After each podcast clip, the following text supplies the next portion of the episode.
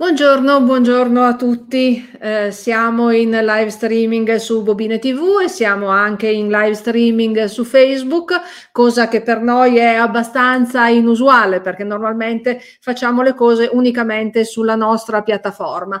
Ma eh, siamo convinti che eh, quello che è successo ieri alle ore 19 giustifichi il fatto di dare la più ampia visibilità possibile a questo pomeriggio. Eh, sarà un pomeriggio al quale abbiamo dato come titolo Rispetto per la montagna. Cos'è successo ieri? Ieri era San Valentino alle ore 19, il eh, cuore che è arrivato alla Valle d'Aosta e a tutti i popoli di montagna da Roma era eh, un'ordinanza del Ministero della Salute Roberto Speranza per mezzo della quale quattro ore prima che potesse ripartire la stagione dello sci è stato detto no, la stagione dello sci non riparte. Eh, ne parleremo nel corso di questo pomeriggio con tanti tanti collegamenti. Innanzitutto saluto Angelo Musumarra che eh, sarà con noi nel corso del pomeriggio per darci una serie di spunti e di informazioni su come il mondo del giornalismo, il mondo del web ha recepito eh, questa, questa notizia che effettivamente ha fatto un certo scalpore. Grazie Angelo, ci vediamo dopo e ci hanno invece già raggiunto eh, il consigliere regionale Marco Carrel di Pur l'Autonomie e Camillo Rossè che è il vicepresidente della DAVA. Mi sentite? Ti sentiamo Laura? Sì, buonasera, buongiorno a tutti. Allora, eh, partiamo con Rossè. Eh, non è presente il presidente di Adava, Gerard, perché è in viaggio verso Milano per un incontro proprio sul tema della stagione turistica. Ecco, eh, gli albergatori da qualche tempo sollecitano comunque delle risposte e delle soluzioni perché questa eh, stagione, questa non stagione è un problema. Ecco, benissimo, vi porto innanzitutto proprio i saluti del, di Filippo, che ci auguriamo che possa incontrare a Milano il, il ministro per portare la, la, voce della Valle d'Aosta e la voce della montagna. Ecco, noi eh, non eh, discutiamo, se vogliamo, di quelle che sono le problematiche epidemiologiche, cioè il problema vero è la modalità con le quali abbiamo ricevuto questa notizia. Cioè è del tutto irrispettosa. Questo è il vero problema e questa è la, è la questione. Tu non puoi eh, all'ultimo momento, dopo che ci siamo organizzati, dopo che abbiamo investito, dopo che abbiamo eh, fatto le scorte, dopo, dopo che abbiamo assunto le persone, comunicare che non se ne fa più niente. Ecco, proprio questa è la vera, cioè è la questione che noi eh, sulla quale noi veramente facciamo una, gran, una, grande obiezione, siamo assolutamente contrari e non si può lavorare in questo modo. Però eh, le vostre richieste, quali sono? Le vostre proposte, le vostre soluzioni? Vabbè, eh, le nostre soluzioni sono a questo punto, beh, eh, ci auguriamo che possa cambiare, eh, che possa cambiare la eh, la modalità eh, delle comunicazioni e a questo punto non rimane che lavorare seriamente sui ristori, ma lo diciamo all'Italia, lo diciamo alla nazione e lo diciamo anche alla Valle d'Aosta. Non possiamo immaginare, eh, immaginare di non lavorare sui ristori. Cioè, è questo che noi a questo punto chiediamo, perché ormai al 5 marzo la stagione invernale è pressoché eh, terminata e quindi, signori, lavoriamo sui ristori. Marco Carrel, Pur l'Autonomie, eh, un comunicato oggi che va proprio in questo senso e che va però in sollecitazione più che altro alla giunta regionale.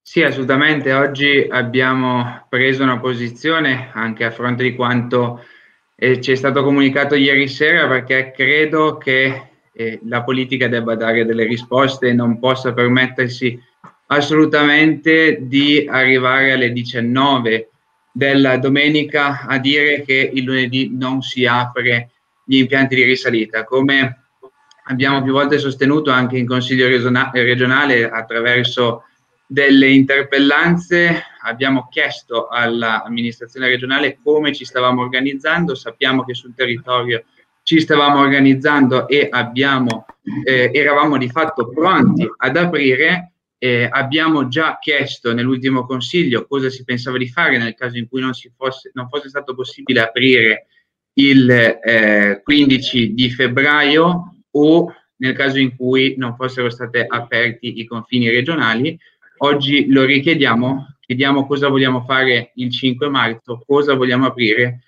quanto vogliamo essere pronti e soprattutto dobbiamo attraverso la giunta regionale farci valere eh, a livello nazionale e trovare delle soluzioni per quelli che sono i ristori, in quanto ormai la stagione invernale è pressoché eh, passata e quindi abbiamo bisogno di risposte. Rossè, un'ultima domanda, poi so che lei deve andare per una serie di altri appuntamenti, ma questa data del 5 marzo può essere presa seriamente o è veramente una presa in giro? Il 5 marzo sostanzialmente per tante località la stagione è finita. Cosa dobbiamo pensare dopo che sono cinque volte che spostiamo le date e cioè alla fine non ci fidiamo più, non ci fidiamo più. Questo è il... anche perché voglio dire abbiamo eh, un percorso che ci ha insegnato che è, è, sono state tutte inaffidabili e ripetiamo, sono tante, cioè tante volte siamo stati illusi come categoria e, e adesso a questo punto, non lo so, questo 5 marzo potrebbe diventare, chi lo sa, il 5 aprile a questo punto. Ma se rimanesse un 5 marzo invece eh, avrebbe un senso economico per eh, gli impianti di risalita, ma soprattutto per le strutture di accoglienza, le strutture alberghiere, aprire per poi chiudere a distanza di quanto?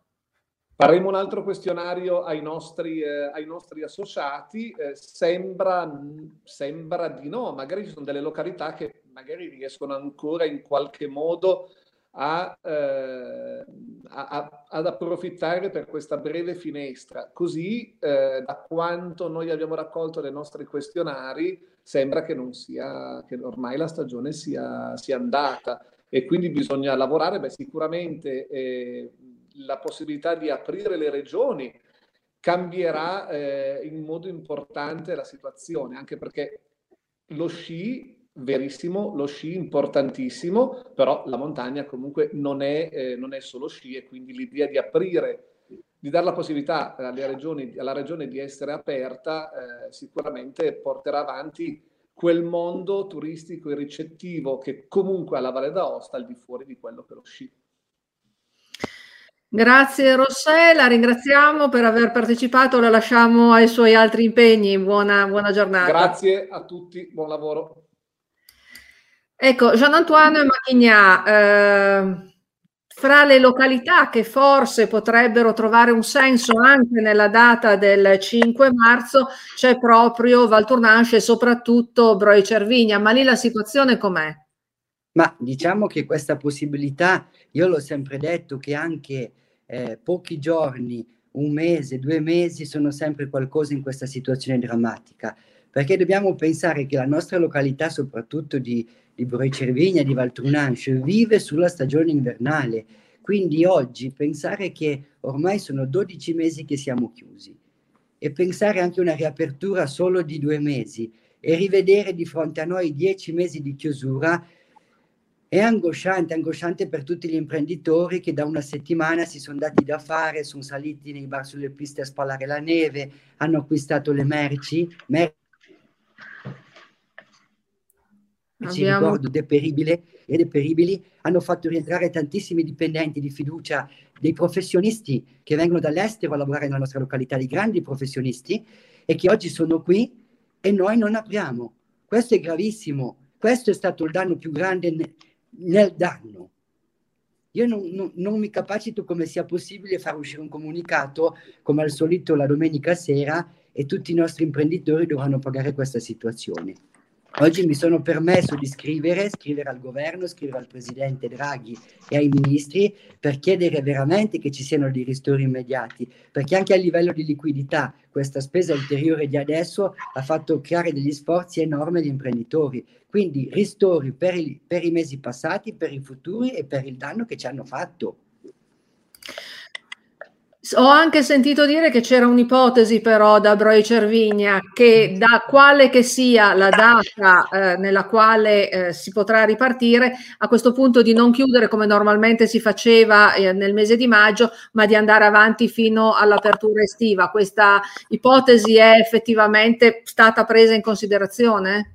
Ma noi, noi dobbiamo ripartire da lì nella riunione che abbiamo fatto con i presidenti, anche questo pomeriggio alle 4 abbiamo un'altra riunione con tutti i presidenti delle associazioni, e ripensare a un nuovo turismo, pensare a rialzarci, quindi sicuramente cercare di tenere aperto gli impianti. Io ho fatto questa richiesta al Consiglio di, di, di amministrazione, al vicepresidente Agostino Carrelli, al presidente Herbert Trovagliari e all'assessore Bersci, che mi hanno detto che faranno di tutto per eh, appunto dare la possibilità a studiare una nuova apertura di bassa stagione, magari nel weekend, magari prolungata, ma comunque eh, cercare di fare qualcosa per ripartire. Questa è l'unica soluzione, rispettando logicamente tutti i protocolli. Anche questa mattina eravamo per esempio in riunione con la Cervino SPA a valutare insieme quali potevano essere tutte le necessità dei protocolli che ci sono, perché questa mattina dovevamo trovarci appunto per la riapertura imminente di mercoledì, cosa che purtroppo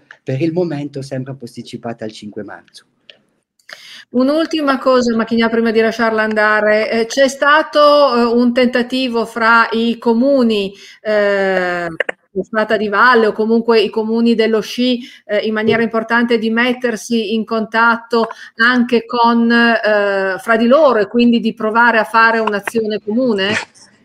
Beh sì, sicuramente. Ieri sera quando abbiamo avuto questa notizia nel nostro gruppo di sindaci della Valle d'Aosta e questo è stato bello perché anche da parte dei comuni che non sono magari proprio totalmente turistici c'è stato un grande appoggio e il nostro presidente Mannes ha subito lanciato un comunicato appunto per eh, gridare questo, eh, questa situazione che abbiamo ricevuto all'ultimo momento. Quindi tutti insieme i comuni della Valle d'Aosta si muoveranno eh, affinché possano con la regione, logicamente, perché la regione farà il suo percorso, deve essere la regione che ci difende, ma lo farà sicuramente, io immagino, eh, con il governo Draghi. Dobbiamo tutti insieme eh, chiedere veramente eh, di riaprire e se non si può riaprire, se non si può riaprire come è stato detto perché c'è una gravità eh, su questa epidemia, e allora chiediamo i ristori, soprattutto noi, le civiltà alpine che viviamo solo sul turismo.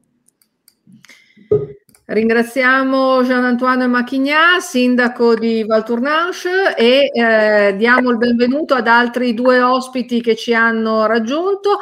Abbiamo con noi Luca Grazie. Mantovani eh, che è, il, mh, mm, è l'amministratore delegato Mantovani della eh, aspetti che Piana di Vigezzo. Piana di Vigezzo, no, ma il, il nome del, del, degli impianti che è Vigezzo and Friends. Ecco, era quello. Friends, eh, allora, l'abbiamo eh, invitata Mantovani non solo perché vogliamo andare al di là di quella che è la Valle d'Aosta, ma perché voi avete preso una decisione estrema. Voi oggi siete aperti.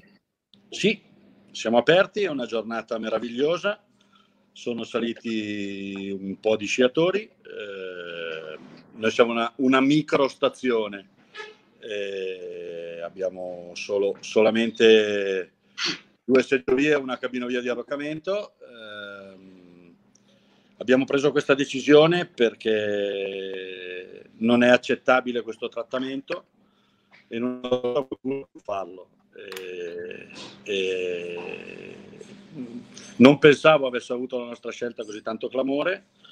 In realtà, in realtà poi la, la motivazione l'abbiamo anche, l'abbiamo anche trovata, che dal nostro punto di vista le norme si fanno non con i comunicati stampa, al di là, del, al di là della cosa tardiva, se un comunicato stampa, se un comunicato stampa diventa legge, ce lo dicano, ci adegueremo, per il momento non mi sembra sia così. Uh, in compenso però voi avete un incontro, lei ha un incontro uh, più tardi con uno dei vertici di Stato perché probabilmente uh, vorranno chiederle conto di questa sua scelta, di questa vostra scelta. Sì, sono stato invitato dai, dai sindaci locali della, della dell'Unione dei Comuni della Valle Vigezzo di cui noi facciamo parte eh, come, come, impianti con, eh, ad un incontro alle 16.30 con il Ministro Garavaglia. Eh, ascoltiamo, comunque ho sentito un pezzo, mi pare di un sindaco di poco fa, eh, concordo al 100%, nel senso vuoi farci chiudere, il numero di conto corrente lo sanno perfettamente, domani noi paghiamo i contributi dei dipendenti, abbiamo assunto sabato in base alla legge regionale del Piemonte i dipendenti stagionali, eh, prudentemente gli abbiamo fatto un contratto fino al 31 di marzo per poi sperare di prorogarlo. Eh, boh, adesso chiederemo al ministro Speranza di pagargli lo stipendio. Un'ultima cosa, Mantovani, eh, voi avete intenzione di fare rete, di coinvolgere in questa apertura anche altre località sciistiche o è una battaglia in solitaria che state conducendo? Ah, se fossimo in il problema risolto alla base. Eh? Nel senso, io disponibilissimo, se ho sperato in una grande stazione anche al 7 di gennaio, anche al 18. Eh, che, che muovessero, muovessero un, un, bel, un, bello tsunami. Eh, noi siamo un sassolino nello stagno, però se qualcuno ci dice apriamo, ci trova schierati, schierati sicuramente al loro fianco. Grazie mille Mantovani, la lasciamo andare, poi magari ci faccia sapere com'è andato questo incontro pomeridiano. Grazie, grazie a voi. Arrivederci. Grazie. Allora, un'ultima domanda al consigliere Carrella. Allora, ha sentito già una serie di voci. Ho chiesto a Macchignà se c'era la possibilità di fare rete, l'abbiamo chiesto anche a Mantovani. Eh, consiglieri regionali, anche se di opposizione, avete provato voi a fare rete mettendovi in contatto con vostri colleghi in altre regioni per portare avanti una posizione comune e condivisa, al di là di quello che stanno facendo le giunte e i governi? Sì, noi ci stiamo muovendo per cercare di capire cosa succede nelle altre realtà, sicuramente con eh, gli amici soprattutto di Bolzano e di Trento con cui personalmente ho uh, buonissimi rapporti. La situazione sanitaria in quelle zone è eh, diversa, è molto più grave, però i contatti comunque sono importanti e fare rete è l'unico modo per poter uscire da questo da questa impasse e fare rete sarà l'unico modo per poter cercare di ottenere quelli che sono i ristori che sono la cosa necessaria in questo momento. È quello che chiediamo di fare anche al governo e di avere un po' più di coraggio per poter incidere maggiormente nella politica nazionale. La ringrazio Carrel, so che anche lei ha una serie di impegni nel pomeriggio, grazie per essere stato con noi. Grazie a voi, buon pomeriggio.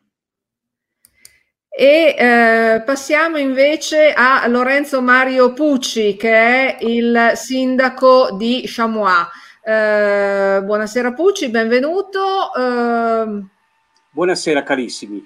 La non situazione po- da voi. Ecco, non posso che rifarmi completamente con quanto ha detto Jean-Antoine Machignat e eh, noi ci rimettiamo ovviamente dopo aver fatto una lettera per rivendicare pari dignità della nostra piccola ma molto significativa stazione anche per gli, la parte impiantistica e per lo sci, eh, rifa- per avere pari dignità con le altre stazioni del comprensorio del, di, di, Cervino che eh, oggi deciderà quello che sarà più opportuno. Ci rimettiamo a questa decisione, ma non, sempre, non senza dire che la nostra piccola stazione, con un numero eh, in genere rilevante di, di, di, di anche di sciatori, eh, potrebbe offrire un servizio molto più agevolato nel, per il rispetto delle regole contro la pandemia. Eh, ehm, quindi no, non temiamo, non, temiamo eh, non abbiamo timori in questo, in questo senso.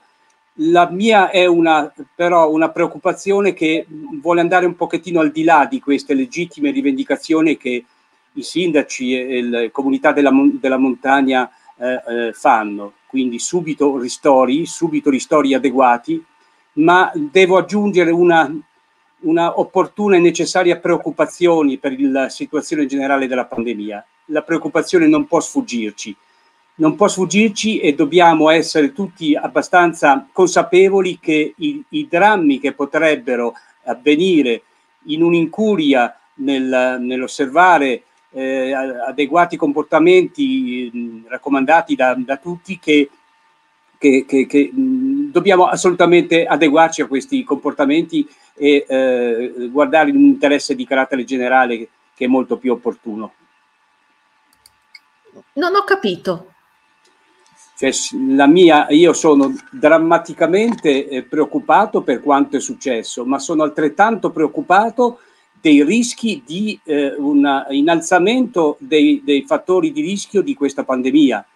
E quindi le, le, le, le critiche che vanno opportunamente ehm, inviate a chi prende de- decisioni purtroppo tristemente azzardate come quella di domenica sera eh, da parte del ministro, dobbiamo accompagnare anche la preoccupazione però del rischio di un eccessivo, eh, di un maggior contagio che potrebbe essere eh, deleterio per, non solo per gli uomini della montagna ma per tutti noi. Insomma.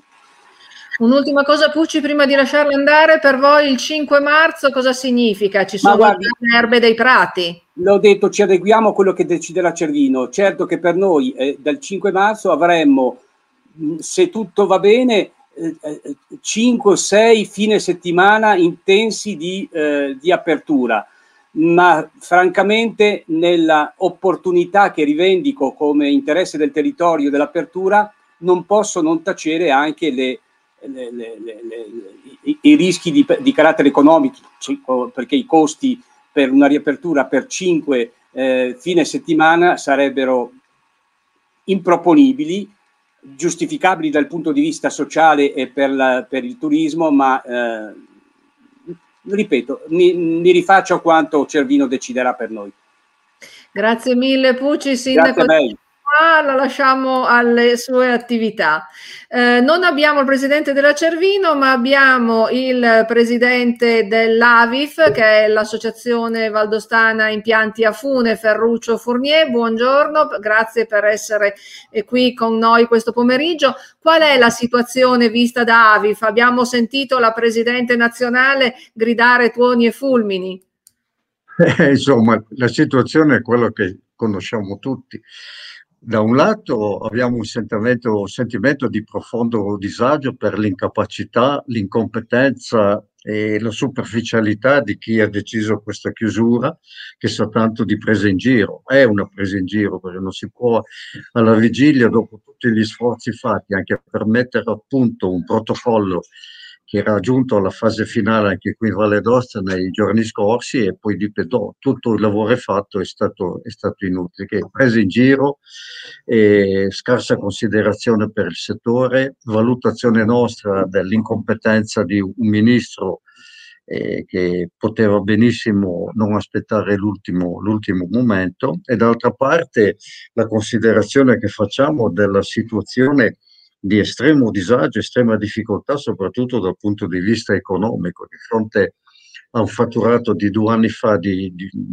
di 86 milioni in inverno, eh, significa un buco più o meno simile, dove, dove andremo poi a, a, finire è difficile dire, perché i ristori da parte dello Stato, oggi come oggi, non abbiamo delle notizie sicure. Dichiarazioni di intenti, mo, molte, ma sono sempre lì abbiamo comunque il sostegno da parte del governo regionale. E eravamo soddisfatti di quella dichiarazione di intenti all'unanimità del Consiglio regionale di sostegno al settore nostro e credo che laddove l'intervento dello Stato sia insufficiente, credo che le regioni interverrà senz'altro. La cosa che ci fa tristezza anche eh, in questa situazione è e sono i, i rapporti con eh, i, dipendenti nostri, i dipendenti stagionali soprattutto, sono circa 600 che sono tuttora in attesa di avere un impiego e non credo che per quest'inverno avranno la possibilità di averlo perché malgrado quello che ho sentito dire il 5 marzo prossimo, chi è che ti dice si potrà aprire e poi a quella data si può tranquillamente dire che la stagione invernale ormai è, è chiusa. Fournier, mh, mm, eh, colmi una mia ignoranza. Eh, in Valle d'Aosta gli impianti di risalita sono sostanzialmente proprietà della regione autonoma Valle d'Aosta tramite Fino Aosta, per cui il danno economico è comunque da ricondurre in qualche maniera al comparto pubblico. La situazione nel resto d'Italia è più o meno la stessa oppure ci sono veramente realtà assolutamente private che rischiano fortemente in questa situazione? Ma il rischio direi che, se mi, se mi, è consentito dire, il rischio per le società è, è uguale, cioè non credo che la valutazione sia di, di, di, pericolosità sia data dalla composizione del capitale, se pubblico o privato, sono sempre delle società per azioni che devono far fronte a delle situazioni di, non dico di solvenza, ma di gravissima difficoltà. La situazione in Italia è abbastanza è un po' variegata. Il Friuli, tutti gli impianti sono di proprietà della regione. E in Piemonte è variegata, la zona qui nella Valsesia, Monterosa sono di proprietà pubblica, altrove ci sono delle compartecipazioni, sono tutte situazioni così diverse dove in Alto Adige stesso mm, così sono praticamente private, però ci sono anche delle partecipazioni pubbliche, per cui la situazione di fronte a, mm, eh, così, di fronte a delle situazioni di disastro bisogna sempre fare riferimento a quello che dice il codice civile, il capitale sia pubblico o privato e non ha molta importanza. Da un lato comunque le perdite sono dei singoli, da, dall'altra parte pro quota, anche se è piccolo, sono dei singoli, singoli, dei, dei singoli azionisti. Eh, è stato calcolato il danno in capo agli impianti a fune valdostani? Il, il, danno, cioè il danno sappiamo è il mancato fatturato e in più a questo mancato fatturato, questa improvvida e, disgraziata decisione da parte del ministro Speranza ha fatto che sì che ai mancati incassi si aggiungessero delle spese non prevedibili e non previste perché il fatto di mettere sicurezza gli impianti, battiture di piste, produzione di neve, formazione del personale, eccetera, sono delle spese aggiuntive rispetto alla mancanza di fatturato. E comunque quello che dicevo sono 86 milioni come minimo ci mancano rispetto a due anni fa, oltre alle maggiori spese che ci troviamo ad avere subito. Grazie mille Furniela, lasciamo alle altre riunioni della giornata, grazie per grazie. essere stato con noi. Michel Martinet, eh, sindaco di Gressan, a Gressan c'è Pila, una fra le principali stagio- stazioni turistiche in Valle d'Aosta, la situazione da voi com'è? Non la sentiamo? Possibile che abbia spento il microfono?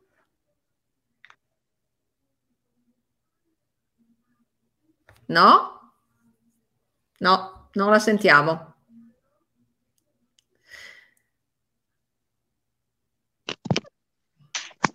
Allora, lasciamo...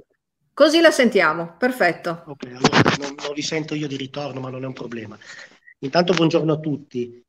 Ma eh, sì, la situazione è, è, è delicatissima perché noi, eh, essendo uomini delle istituzioni, siamo abituati a parlare con degli atti, con delle, con delle situazioni certe. Eh, quello che si è verificato ieri sera è eh, soprattutto per quanto ci riguarda come sindaci, sto parlando non solo come sindaco di una di, una stazione sciistica, ma diciamo così in generale a nome di tutti i sindaci, perché c'è stata veramente una bella coesione da parte anche da chi non ha delle stazioni eh, sciistiche, è la mancanza di rispetto. La mancanza di rispetto eh, questa non è giustificabile, perché è meglio sentirsi dire a inizio stagione non si apre, perché almeno sappiamo organizzarci in modo diverso, ma continuare a eh, posticipare l'apertura e eh, sapere alle, alle 18-19 di sera del giorno antecedente alla possibile apertura degli impianti sciistici, questo ha determinato veramente ecco, quello che è un, una profonda delusione proprio nei metodi e questo non va mai fatto. Noi come sindaci, se eh, ci permettiamo di chiudere una strada per un'urgenza solamente il giorno prima, abbiamo delle critiche giustamente da parte dei nostri cittadini. In questo modo non, non, si fa così, insomma. Noi riteniamo che eh, tutto si può fare, la salute è la prima cosa e lo capiamo bene, siamo sindaci che abbiamo lavorato in questi mesi in modo non indifferente proprio per la salute dei nostri cittadini e quindi ci rendiamo conto delle difficoltà. Però eh, bisogna, bisogna, sempre avere il rispetto eh, e questa volta è mancato il rispetto. Quindi noi siamo assolutamente molto molto critici con eh, questa decisione presa in questi tempi. Avete già fatto qualche calcolo di quanto ammonta il danno da voi? Ma allora, eh, la società Pila è una società eh, pubblica, sostanzialmente pubblica, nella quale il comune di Gressan ha una partecipazione decisamente minoritaria, ma il, il contesto non va solo visto in, in quanto si guadagna meno la società degli impianti, perché c'è un contorno non indifferente che, eh, che pesa sull'economia eh, del comune. Sono tutti quelli i nostri lavoratori stagionali, i maestri di sci. Io ricordo che la scuola di sci di Pila è stata è una delle più insieme. Le due scuole di sci hanno un numero eh, più grande di maestri di sci di tutta Italia, quindi il danno, il ritorno economico che eh, manca con l'apertura del, degli impianti di risalita non è, ripeto, non è solo quella dei biglietti venduti, ma è l'indotto e quindi siamo fortemente preoccupati per tutta una serie di situazioni che oltre, eh, ripeto, al mancato guadagno dei dipendenti, dei maestri di sci, di chi ha eh, sulle piste la propria attività, anche eh, diciamo così, il contorno che non potrà che subire delle gravi conseguenze nei mesi a venire, immaginiamo. Grazie mille Martinè, la lasciamo ai suoi altri impegni, diamo il benvenuto a Pierluigi Marchi, eh, consigliere regionale di Alliance Valdoten. Uh, Stella Alpina in realtà la sua appartenenza politica, anche perché non abbiamo ancora capito a che punto sia il percorso di eh, fusione, almeno io non l'ho capito. Marchi dovrebbe togliere il, il mute al suo microfono per poterla sentire.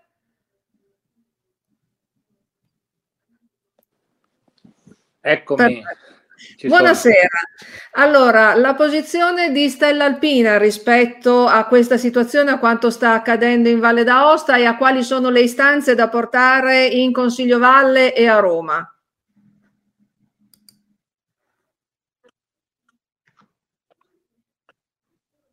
Buongiorno Laura, innanzitutto eh, Stella Alpina come tutte le altre forze politiche è molto critica rispetto eh, a quello che è successo ieri, innanzitutto per una questione di metodo, perché la, nella sostanza probabilmente ci manca qualche passo sotto il profilo eh, dei rischi e della sicurezza sanitaria perché può essere che ci siano state delle evoluzioni nelle ultime ore. Comunque, comunque sia, il metodo doveva essere completamente diverso perché per noi questa non è una doccia fredda, ma direi una doccia gelata. Eh, tutte le società eh, si erano attrezzate per eh, iniziare a operare eh, diciamo, in questa stagione, diciamo, per quanto già eh, danneggiata e quindi eh, potete, lei può capire benissimo cosa significa che all'ultimo minuto eh, dove per eh, sospendere diciamo, e eh, rinunciare diciamo, a questa eh, possibilità, a questa prerogativa che in qualche modo non avrebbe sicuramente salvato l'inverno, ma avrebbe dato un po' di coraggio eh, per eh, riavvicinare i territori alla clientela e a una vita eh, quasi di normalità. Ecco. Siamo consapevoli che si tratta comunque di un momento estremamente difficile, Ora eh, direi che rispetto eh, a quello che era nel nostro immaginario, la questione dei ristori diventa ancora di più eh, importanza e pertanto eh, lo Stato dovrà avere una consapevolezza diversa rispetto a quella che ha dimostrato sino ad oggi che la stagione è completamente andata e pertanto occorre in qualche modo venire incontro alle gravissime perdite eh, che, comunità, che, le comunità di montagna hanno dovuto subire. Ecco. E sotto questo profilo credo che ci muoveremo. Il nostro gruppo eh, parteciperà attivamente sia all'interno del Consiglio regionale che nei rapporti con le altre regioni per costituire le reti necessarie per poter trasmettere messaggio al governo centrale. La ringrazio Marchi, la qualità audio del suo collegamento è molto molto bassa, quindi eh, magari interrompiamo. Più, Laura. Ecco, eh, noi sentiamo a lei, lei con difficoltà. Eh, se vuole provare a ricollegarsi fra un attimo se ha tempo, se no la saluterei qui perché mh, mm, si capisce veramente a pezzi quello che lei sta dicendo. Niente, bloccato. Allora andiamo avanti, eh, Claudio Restano, eh, Valle d'Osto Uni, la, la vostra posizione, eh, cosa ne pensate di quello che sta accadendo, come agite rispetto a quello che sta accadendo? Buongiorno a tutti, innanzitutto eh, mi accodo a quanto detto da chi mi ha preceduto. Prendiamo atto con rammarico di questa decisione dell'ultimo momento perché eh, si, si, era lavorato eh, in previsione di un'apertura.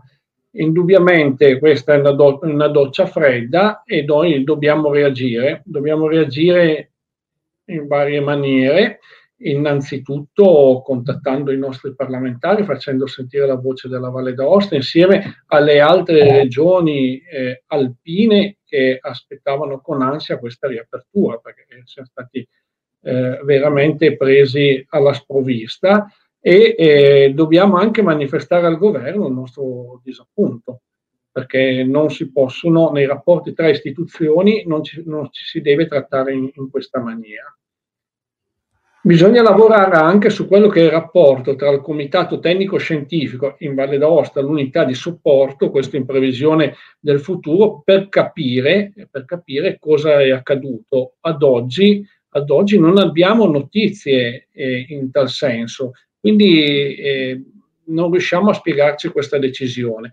Devo dire che oramai siamo abituati a, queste, a questi provvedimenti dell'ultima ora e, e quindi anche in tal senso dobbiamo lavorare affinché ciò non accada più.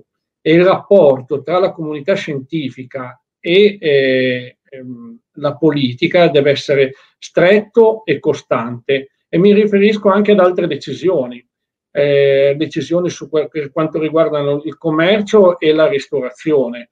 Non possiamo più accettare ehm, decisione da parte di terzi all'ultimo eh, momento. Ed è questo eh, l'indirizzo che dobbiamo dare come regione, come regione autonoma. Era stata fatta una legge che ci permetteva di, di operare, è stata impugnata. Una riflessione su un'altra legge, eh, una riflessione su quello che è un percorso politico futuro eh, va fatta va fatta, va fatta forse insieme anche alle altre regioni a statuto ordinario, però bisogna, bisogna reagire anche in previsione delle, delle, stagioni primaverili ed estive, perché se eh, perdurerà questa situazione pandemica dobbiamo aspettarci di tutto a questo punto. Emily Rini, eh, voi, lei è il coordinatore di Forza Italia in Valle d'Aosta, i parlamentari ce li avete e quindi Intanto buon pomeriggio a tutti e grazie per questo invito. Ma eh, anche noi ovviamente siamo rimasti sconcertati ieri sera da questo, più che eh, come hanno detto anche gli amici che mi hanno preceduto, più che dal contenuto, dal metodo con cui è stata portata avanti questa decisione. Immediatamente abbiamo preso contatti con i nostri rappresentanti all'interno del governo che ci hanno garantito un'azione immediata e noi saremo oh, sicuramente molto attenti a quello che accadrà in merito. Quello che non è eh, più sostenibile è questo continuo rimandare di data in data, perché eh, sarebbe stato molto più serio, molto più onesto sin dall'inizio dire guardate quest'anno verosimilmente la stagione invernale non riuscirà a partire e avessimo fatto questo, avessero fatto questo, eh, ovviamente anche tutti quei lavoratori, perché noi ci concentriamo sempre sulle grandi società o le grandi strutture, ma pensiamo a tutti i lavoratori stagionali che saranno davvero, sarà la categoria in assoluto eh, più eh, penalizzata da tutto ciò che sta accadendo, si sarebbero potuti eh, verosimilmente anche organizzare in maniera diversa. Quindi noi condanniamo fermamente, devo dire, devo ringraziare eh, Antonio Tajani per primo ha preso una posizione fortissima e dura contro questa decisione, quindi al di là del far parte o meno di questo governo di unità nazionale, non abbiamo avuto paura di dire che fa schifo quello che hanno fatto, perché a 12 ore dall'apertura è impensabile. E, e colgo anche l'occasione per fare gli auguri di buon lavoro ad Antonio Tajani, vi do la notizia, è stato in, queste, in quest'ultima ora nominato coordinatore nazionale di Forza Italia, quindi farà sicuramente un buon lavoro. Ecco, noi ci prendiamo l'impegno di collaborare anche con il governo regionale in maniera assolutamente costruttiva e collaborativa per il tramite dei nostri parlamentari, dei nostri senatori e soprattutto dei nostri rappresentanti all'interno del governo. Maria Stella Gelmini ha eh, la delega proprio agli, aff- agli, affari regionali e alle autonomie e, e quindi con lei subito instaureremo un dialogo proficuo affinché possano arrivare quelle risposte che i valdostani meritano, ma non nell'ottica in cui sto sentendo in, questi, in queste ore, che è un pochino imbarazzante, ovvero con questa solita tiritera di Roma brutta e cattiva e noi qua poverini che non sappiamo cosa ci sta accadendo. Perché io vorrei ricordare che il presidente della nostra regione fa parte della conferenza Stato-Regioni, quindi è quotidianamente informato su tutto ciò che sta accadendo e quindi mi chiedo anche per esempio su tutta quella che è la questione dell'apertura o meno delle regioni, dove hanno preso, poi non so, lui dice di aver preso una posizione diversa, ma era lì, quindi lo sapevano. Ecco, quindi non è che si continua a dire che Roma è brutta e cattiva quando prende certe decisioni, salvo poi dalla mattina successiva andare a bussare a Roma per avere ristori e risposte. Comincino a dare eh, le risposte adeguate anche come, come governo regionale, visto che quotidianamente ci sono promesse di grandi cifre, somme che eh, arrivano e arriveranno, però ad oggi gli operatori commerciali non hanno visto nulla o molto poco. Quindi questa è la vera sfida. È inutile che continuiamo a parlare di apertura, ormai mi sembra evidente e vi dico sinceramente che anche questa data del 5 marzo mi sembra l'ennesima presa in giro.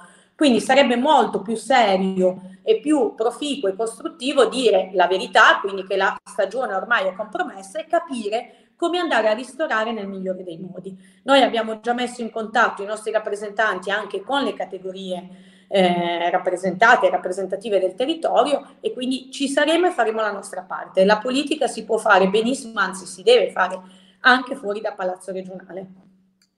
Rini, eh, un commento che è stato postato eh, dalla signora Fosson dice: Ma la nostra autonomia cosa ci permette di fare? È possibile che si possa solo accettare supinamente. Lei è laureata in giurisprudenza, è stata presidente del consiglio, si può solo accettare supinamente? No, in questo, in quello che la legge ci permette di fare ovviamente è molto limitato, però c'è tutta quella che è l'azione politica, che è la grande assente degli ultimi anni, ormai ce lo dobbiamo dire, perché dov'è la trattativa politica? Dove sono i nostri rappresentanti?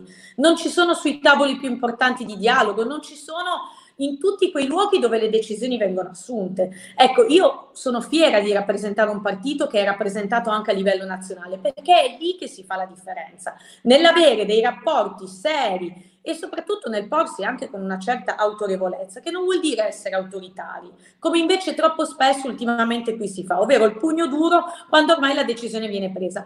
Manca tutta quell'attività propedeutica necessaria di dialogo, di costruzione, perché tanti rappresentanti non conoscono la nostra realtà e sta a noi che abbiamo l'onere e l'onore, chi lo ha avuto in passato, chi ce lo ha ora, di rappresentare il nostro territorio, di andare a portare quelle che sono le nostre istanze e anche a far capire come siamo diversi anche dalle altre realtà.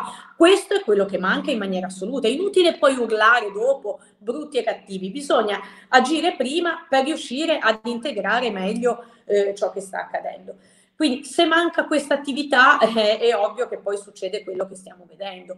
E, mh, mm, forse autorevolezza troppa, ma um, non c'è più ecco, una, un modo di interloquire con chi, con chi decide. Io credo molto nell'autonomia della nostra regione, nel regionalismo della nostra realtà, però deve esserci un esercizio responsabile dell'autonomia, nuovo, che sappia guardare a quelli che sono i tempi e questo non sta accadendo.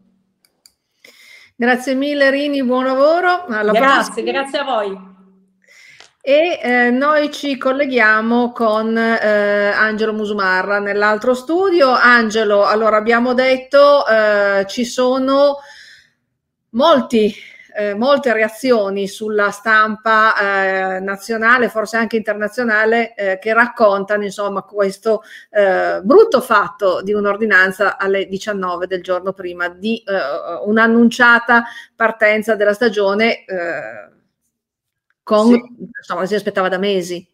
Ma in effetti eh, è curioso, ci sono un paio di aspetti interessanti. Il primo che mi ha stupito eh, ieri sera e vi faccio vedere direttamente il sito del, del, del, del Ministero eh, della Salute perché è interessante capire come eh, praticamente la comunicazione in come è stato ribadito eh, da più, più, più, voci, abbiamo sentito anche prima, c'è stato proprio un problema di eh, comunicazione, ma a prescindere, cioè io capisco che mh, un comunicato stampa possa essere effettivamente eh, distribuito eh, nel momento in cui, eh, diciamo così, viene, viene, viene diffuso, ma eh, la distribuzione di questo comunicato stampa che è uscito soltanto da chi riceveva i comunicati stampa del Ministero è stato poi diffuso sui social, per esempio dal Presidente della Regione, che l'aveva intorno appunto alle, alle 19 di ieri e se guardate, eh, praticamente adesso comunque sul sito del, del, del Ministero della, eh, appunto della, della, Salute non c'è ancora, nel senso che questi sono i cosiddetti HIDAR, cioè i titoli che ci sono sul,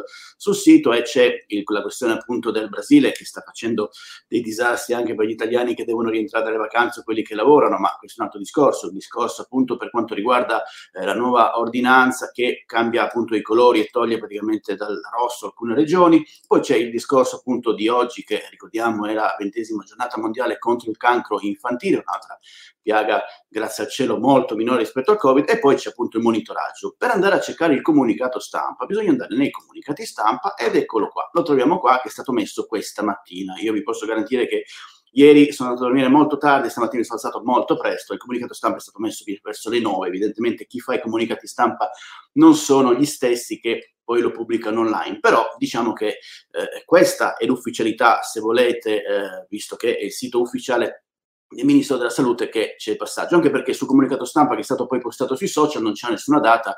Francamente io mi ero preoccupato che fosse un fake, viste anche i discorsi che, che si facevano in, in, questo periodo. Poi alla fine alcuni, alcuni, esponenti del governo mi hanno effettivamente detto che il comunicato è stato, è stato, è stato diffuso. Ma su questo tipo di comunicazione che è, è stata effettivamente molto, eh, molto, diciamo così, molto criticata, perché chiaramente c'era proprio un problema di comunicazione, eh, è interessante vedere vedere cosa, cosa, dice il presidente del Gimbe, che è quel, eh, quell'ente, diciamo così, eh, un po' privato, un po' pubblico, che si occupa della, della gestione della, della, della, che fa il monitoraggio appunto dello, dello, dello screening di, di, quello che sta succedendo in, uh, in questo periodo ed è, eh, diciamo così, spesso uh, considerato un, diciamo così, un parere molto autorevole.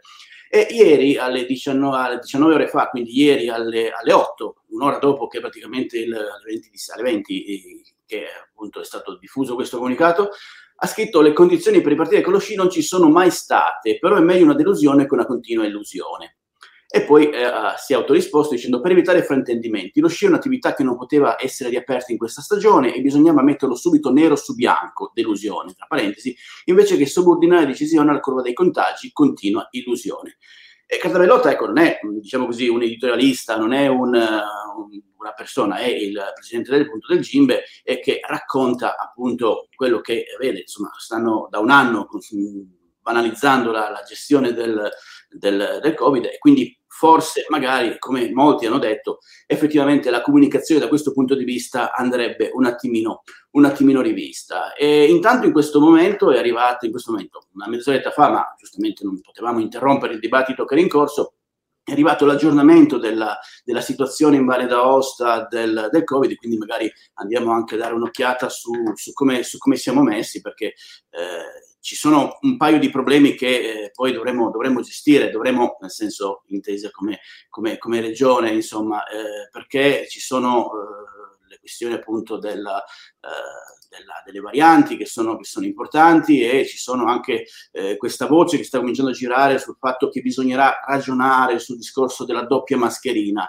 E se fate caso, se avete guardato e andatevi a riguardare, se volete, sul sito del Quirinale, il, il, quando c'è stato il, il, giuramento dei ministri, qualche, ministra, qualche ministro aveva già praticamente la doppia mascherina. Ma ci torniamo dopo. Adesso andiamo a vedere appunto cosa ci dice il bollettino di aggiornamento numero 275, eh, diffuso appunto eh, dalla Regione su base dati della Protezione Civile e dell'azienda USL della Valle d'Aosta. Dice che abbiamo 42.660 63 casi testati, eh, cioè sottoposti a tampone, più 24 rispetto, rispetto, a ieri. I casi positivi rispetto a ieri sono 9 in più, andiamo a 7.918, quelli attuali ce n'è uno in più appunto per quanto riguarda eh, i, eh, i, casi positivi, 138, di cui 10 ricoverati all'ospedale Parini, 2 in terapia intensiva e 126 eh, in isolamento domiciliare. I guariti sono 7.367, scusate, i dati sono sempre quelli, insomma,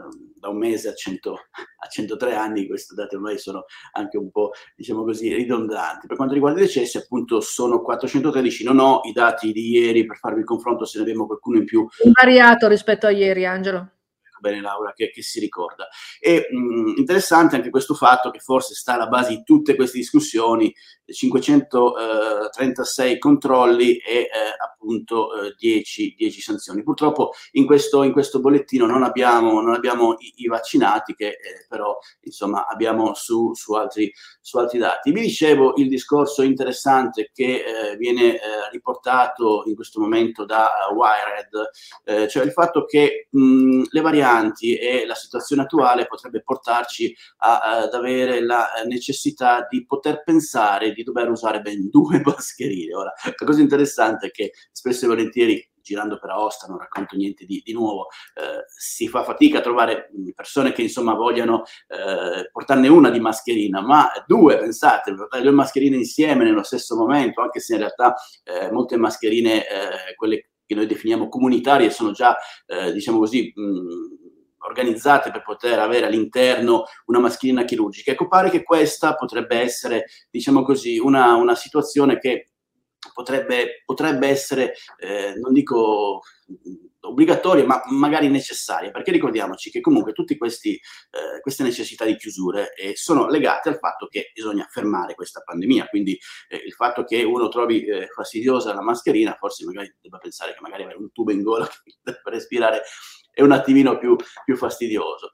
Insomma, eh, per quanto riguarda Marta Musso, scrive appunto su, su Wired, protagoniste indiscusse dall'inizio della pandemia, quando non venivano neanche raccomandate, mentre ora in Italia sono obbligatorie sia all'aperto che nei luoghi chiusi e tornano nuovamente a far discutere. Questa volta non tanto per la qualità e la loro efficacia nel filtrare particelle virali, ma per la loro quantità. Alcuni esperti infatti ora suggeriscono che indossare due mascherine in specifiche combinazioni potrebbe aiutare a frenare la diffusione delle varianti del coronavirus più trasmissibili e più contagiose. Sicuramente le migliori rimangono quelle col filtro, perché ci sono gli esperti, ma vanno bene anche quelle chirurgiche coperte da quelle di stoffa. Non vi sto a leggere tutto, eh, tutto l'articolo, ma effettivamente comunque potrebbe essere appunto un ragionamento su cui fare, perché alla fine eh, uno cerca magari di eh, voler vivere in maniera più normale possibile, ma c'è questa, questa necessità appunto di dover comunque fermare, fermare il contagio perché appunto come eh, diceva Cartabellotta ci sono appunto dei problemi con, con lo sci. Eh, c'è da dire che comunque eh, il modo di mh, comunicare da parte del Ministero eh, della Salute e quindi anche del nuovo governo eh, Draghi che sicuramente avrà dato un ok a questo tipo di comunicazione perché è inimmaginabile pensare che appunto il, il ministro eh, faccia una comunicazione di questo tipo, in questo modo, senza avere, diciamo così, il parere positivo del, del capo del, del, del, governo, è stato criticato da molti. Eh, andiamo a dare un occhio eh, a post, ha fatto un pezzo eh, piuttosto un polpettone, come diremmo noi in termine, in termine tecnico, eh, in cui praticamente hanno messo, messo insieme tutti i, i presidenti eh, della, de, delle regioni tranne sempre così la Valle d'Aosta, eh, praticamente mh, anche perché ovviamente per questioni di dimensioni siamo quelli che giustamente eh, contiamo, contiamo, di meno, eh, però appunto c'è il discorso interessante di Luca Zaia che dice non si può dare lo stop di sci 4 ore prima, pagare i danni, che è un po' il leitmotiv di tutti quanti i, eh, i governatori ed è interessante che anche diciamo così, una regione eh, balneare come eh, può essere eh, la regione dell'Emilia Romagna, insomma io la, la, sfruttavo finché si poteva. La betone, c'è comunque la betone che condivide sì, con la Toscana. Sì, effettivamente uno fa in montagna non pensa, eh, l'Emilia Romagna, eh, però appunto Bonaccini dice va bene tutto, ma imparare poche ore eh, prima delle chiusure oltre al danno è eh, una beffa. La settimana scorsa il CTS aveva dato l'occhio all'apertura, abbiamo lavorato con i gestori e con gli enti locali per riaprire con regole più stringenti. Noi presidenti di regione abbiamo detto che non vogliamo la riapertura degli spostamenti tra regioni, nemmeno se gialle e via così. Insomma, devo dire che eh, a, livello, a, livello, globale eh, i discorsi che si fanno in, in, Valle d'Aosta sono effettivamente quelli che ehm, vengono fatti a livello, a livello, a livello, anche, a livello anche nazionale, e, eh, però c'è effettivamente un grande, un grande silenzio perché, eh, da parte del governo, perché in questo senso qua non c'è, non c'è nulla, nel senso che eh, andando a guardare quello che eh, può essere eh, il discorso di, eh, di, di, Roberto Speranza, il, il, ministro della salute, che magari sarebbe, non dico mh, mm, necessario, ma perlomeno opportuno che si possa, si, possa, spiegare un po', un, po', meglio ecco, quello che eh, sta, sta succedendo, magari spiegare qualcosa, semplicemente anche solo, io dico, scusarsi per quello che può essere il modo di, eh, di comunicazione. Abbiamo il tweet del suo ehm, secondo giuramento eh, relativo appunto a sabato 13 febbraio, in cui eh, ribadisce, ha scritto, giuro di essere fedele alla Repubblica, di osservarne realmente la Costituzione e le leggi, di esercitare le mie funzioni in interesse esclusivo della nazione.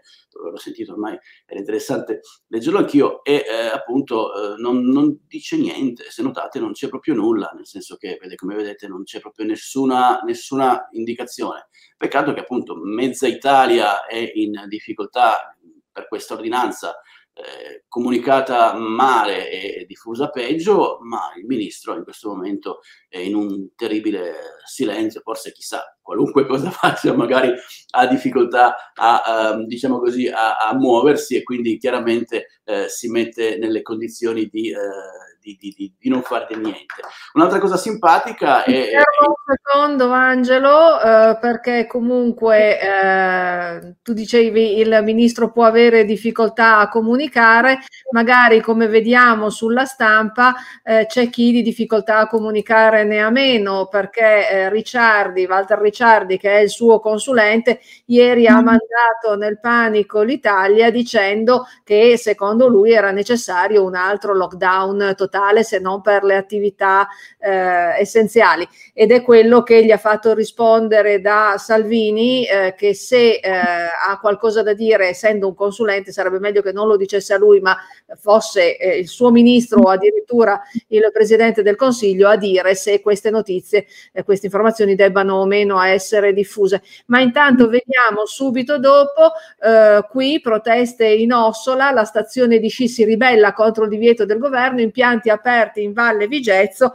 e noi a inizio collegamento abbiamo proprio avuto eh, il, l'amministratore delegato della società Vigezzo and Friends, Luca Mantovani, che ha anche lanciato un appello. Noi vogliamo andare avanti, eh, qualcun altro faccia come noi, perché se si facesse come noi il problema sarebbe superato. Scusa, ti ho interrotto, ti lascio, ti lascio andare avanti. Anzi, no, ti interrompo nuovamente eh, perché ci ha raggiunti Franco Allera. Franco Allera che è il sindaco di Cogne, benvenuto al nostro collegamento Allera. Buongiorno a tutti voi, buongiorno agli ascoltatori. Allora, noi è da qualche, dunque adesso sono 57 minuti che siamo in onda, abbiamo già avuto modo di parlare con i suoi colleghi e stavo appunto dicendo che uno fra i primi collegamenti è stato quello con Luca Mantovani, che è l'amministratore delegato della Vigezzo and Friends, che ha deciso di aprire a prescindere dall'ordinanza. Eh, abbiamo anche avuto eh, Gian-Antoine Machignà, eh, sindaco di Valtournanche, che invece ha scritto al presidente eh, del Consiglio dei Ministri Mario Draghi dicendo eh, inopportuna la modalità con la quale è stata presa questa decisione perché è stato aggiunto il danno della chiusura al danno delle spese sostenute per una riapertura che non c'è stata, a questo punto dovete ristorarci, lo dovete fare in maniera immediata. A Cogne com'è la situazione all'era?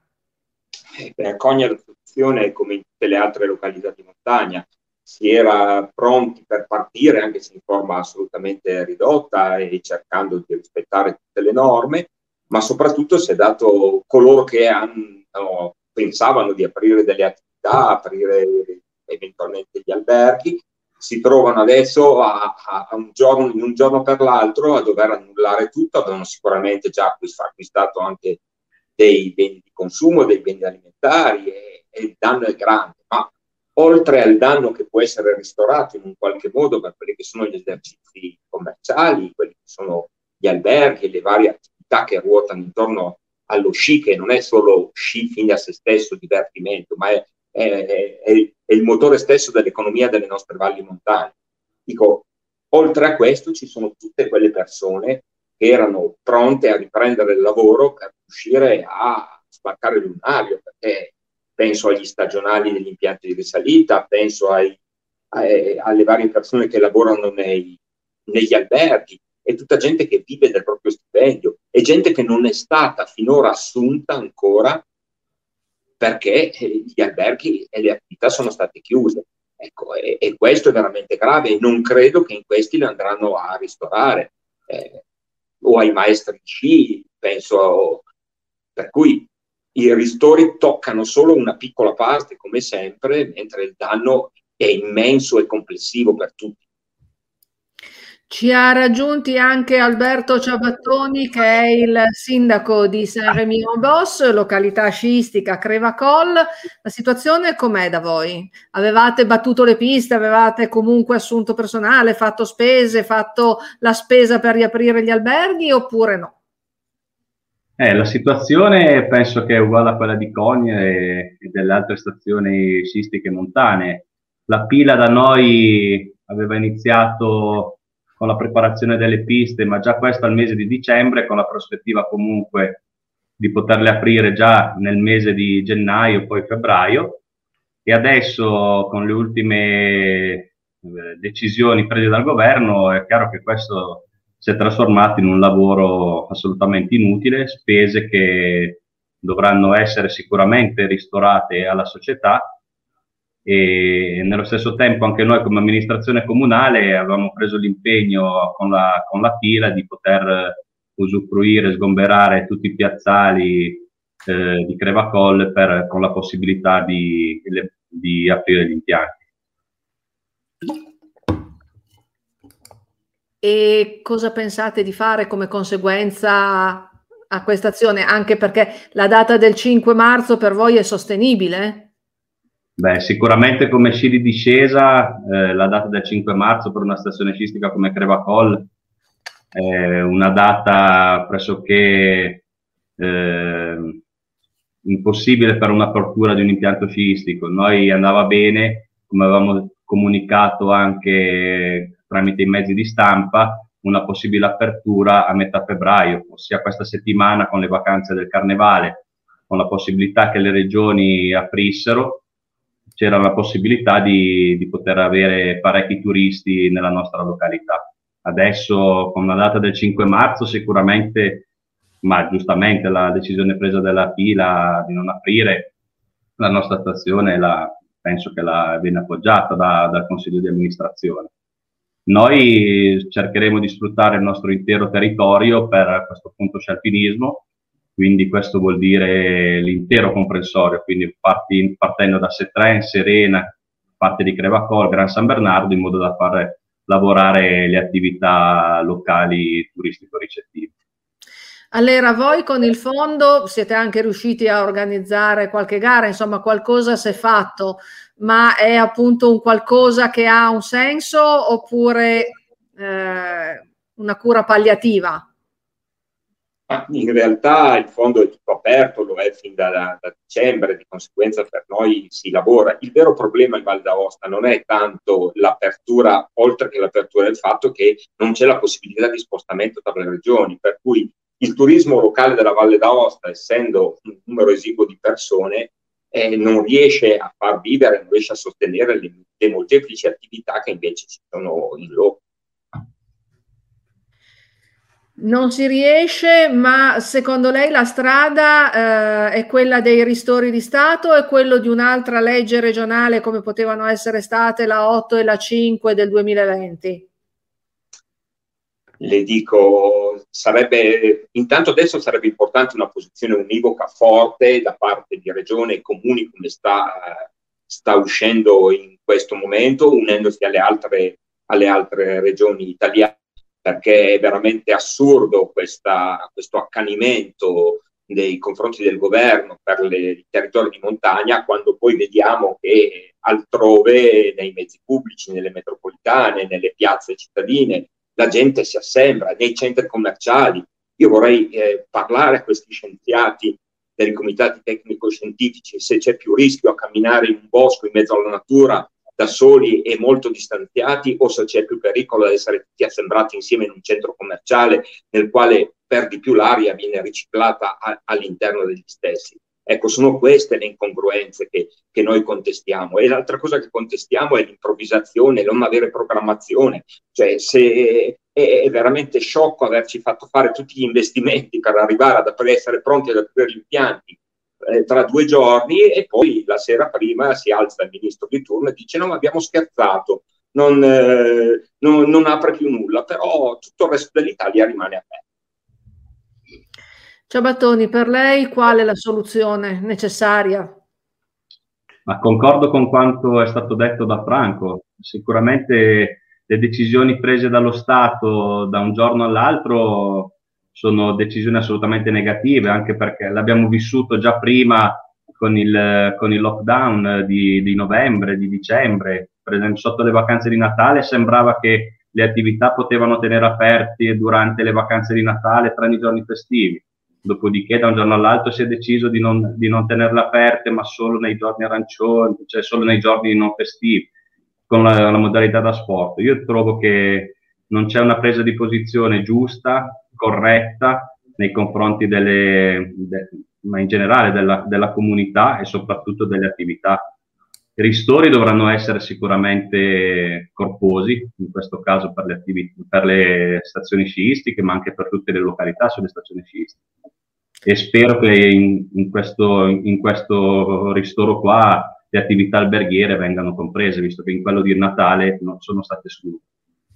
Una domanda per entrambi e poi chiudiamo. Eh, la protesta io apro, cioè i ristoratori e eh, i baristi eh, che hanno deciso di aprire dal 15 di gennaio e poi di nuovo dal 10 febbraio. Da voi c'è stato qualcuno che ha aderito oppure no all'era? No, sono stati tutti molto scrupolosi e hanno seguito quelle che sono le norme non è abitudine dei popoli di montagna di, di andare, di voler sfidare le autorità, ma di cercare di assecondare quelle che sono le norme, ma le norme devono però seguire il buon senso, cosa che finora non, non è sempre stato. Grazie mille, allora la lasciamo agli altri suoi impegni. Buona serata. Invece Ciabattoni, da voi io apro, c'è stato? No, anche da noi non c'è stato queste manifestazioni di protesta e le norme sono state rispettate appieno da tutte le attività e, e quindi adesso le, la volontà e la speranza è quella di riuscire a, a poter aprire in modo definitivo nei, nel mese prossimo e finalmente dare una possibilità anche a queste attività turistico-ricettive di poter di nuovo vivere come un anno e mezzo fa la montagna nei suoi particolari. Grazie mille Ciabattoni, buon lavoro, alla prossima. Salve. E noi torniamo con Angelo Musumarra. Che stavo comunque dicendoti che avrei detto la stessa cosa, avevo trovato la notizia in cui eh, fondamentalmente appunto eh, Ricciardi si lamentava di essere stato criticato per aver eh, per, aver, per, aver, praticamente eh, detto, detto, questa cosa, ma intanto è uscita un'altra notizia interessante che adesso appunto vado a eh, recuperare, cioè visto che eh, la settimana scorsa c'è stato un interessante eh, appunto convegno un po' online, un po' da, dal vivo, non, non, si è capito bene, a cui ha partecipato appunto organizzato dal SAPT e a cui ha partecipato il virologo dell'ospedale Galeazzi di Milano Fabrizio Pregliasco, questa mattina appunto come riporta l'agenzia un'agenzia eh, Asca News, eh, è stato eh, appunto parlato di, di, di, questa, di questa vicenda del, della, della, comunicazione sbagliata, però ha ribadito anche lui la riapertura degli impianti sciistici è stata improvvida la tempistica dello stop perché era un po' che si sapeva, ma la decisione è stata giusta. Forse la comunicazione tra regioni è stata poco efficace a causa del passaggio di governo tra Conte e Draghi. Questo è quello che appunto ha detto questa mattina a, a, Radio, a Radio 1 in un giorno da pecora appunto eh, Fabrizio Pregliasco. Quindi insomma, quello che eh, stiamo cercando di capire è che, eh, che non si potesse riaprire è un po' che si sapeva. Eh, però appunto la comunicazione in questo caso è stata ancora carente. Forse se possiamo permetterci dal nostro piccolo eh, dare un consiglio appunto al, allo staff del neo presidente del Consiglio Draghi forse appunto di eh, avere questa, questa, delicatezza, diciamo così, eh, di comunicare eh, le cose giuste al momento giusto e sicuramente perdere questo vizio terribile che è arrivato da Ehm, che è arrivato appunto dalla, dalla, dalla, dall'ex presidente del Consiglio Conte, di eh, comunicare le cose pochi, eh, poche ore prima che eh, vengano, vengano, diciamo così, eh, vengano messe in, in, vigore, anche perché appunto questa ordinanza ha cercato... Non sono mica d'accordo, sai Angelo, in realtà la tecnica di eh, Conte era assai più sopraffina, eh, faceva una fuga di notizie ad arte per vedere quale sarebbe stato da un lato la reazione delle persone o comunque avere una reazione alla fuga di notizie, lasciare il tempo ai cittadini di abituarsi all'infausta eh, novità che sarebbe caduta loro e poi a quel punto, quando ormai l'onda d'urto eh, della protesta si era già eh, infranta contro gli scogli, fare la sua conferenza stampa e dare la notizia ufficiale di quanto sarebbe accaduto. Sono tipologie di comunicazione, però appunto credo che non, non sbagliarmi di eh, pretendere che da un governo arrivi una comunicazione il più possibile trasparente, e, però appunto siamo in un regime strano in cui appunto c'è una politica strana, infatti ieri appunto visto che vedo adesso l'istrumento Franco Manes, subito dopo questa, questa comunicazione è arrivata la comunicazione alla regione e poi il CERVA che ha dato giustamente il suo, il suo parere chiaramente negativo a questa, a questa, questa, a questa scelta infausta, chiamiamola così. E allora sentiamolo subito da Franco Mannes, presidente del Consiglio permanente degli enti locali, subito un comunicato stampa, ma i comunicati stampa ormai abbiamo capito che forse non bastano. Assolutamente no. Eh, la notizia di ieri sera ci ha preso tutti in contropiedi, diciamo pure che ha indignato tutti i sindaci valdostani e non solo valdostani, non tanto per la decisione in sé, ma soprattutto per il metodo.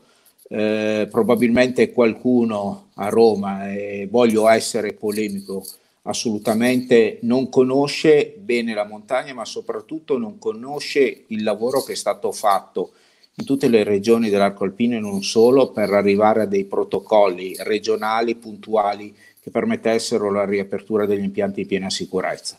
È chiaro in dubbio che è facile parlare di montagna, diventa l'elemento trainante di questa o quella forza politica, poi quando si tratta di procedere e attivarsi, purtroppo questi sono i risultati. Tra l'altro dimentichiamo che eh, il 50% dei comuni italiani ha un territorio totalmente montano, e questo la dice lunga su oggettivamente eh, quanto è successo, quindi una mancanza totale di sensibilità ai territori marginali e alle terre alte. Territori marginali e terre alte che però non si capisce perché non facciano fronte comune, eh, non si capisce perché la reazione ci sia stata nei confronti di questa decisione a livello nazionale con clamore solo ieri, eh, probabilmente dovuta al fatto che è stata una decisione presa alle 19 quando la riapertura sarebbe stata alle 24, più che per le conseguenze economiche, eh, la mancanza di conoscenza e la mancanza di rispetto per la montagna, come dice il titolo della, della nostra diretta. Eh, forse la montagna non sa far rete? Ma allora, ehm, io sul fatto che la montagna non riesca a far rete non ci credo.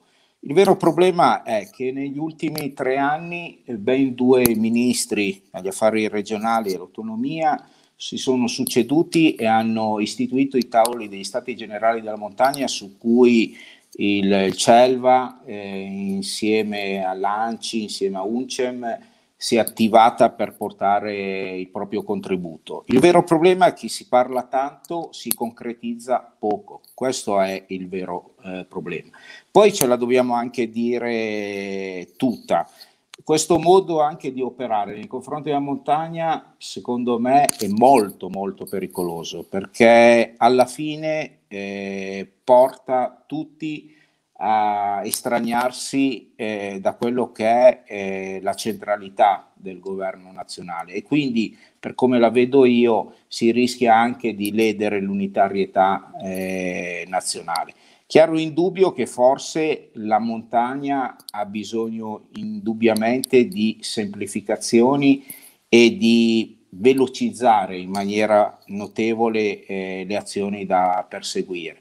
Forse mh, credo che la montagna debba essere, bisogna utilizzarla di meno sul piano politico ed essere più concreti, perché personalmente non mi è piaciuta la presa di posizione del presidente della conferenza Stato-Regioni Bonaccina, che ha detto quasi stizzito oggi, eh, ma non è il caso di criticare così apertamente questa decisione, lasciamo tempo al governo Draghi di operare. Qui non si tratta di lasciare tempo al governo Draghi di operare, qui si tratta di una decisione presa da un ministro sulla base indubbiamente di dati sanitari, però presa con metodo e, e modalità assolutamente inopportune. Manes, lei oltre a essere il presidente del CPEL del Celva è anche sindaco di una piccola comunità di montagna che è il comune di Due.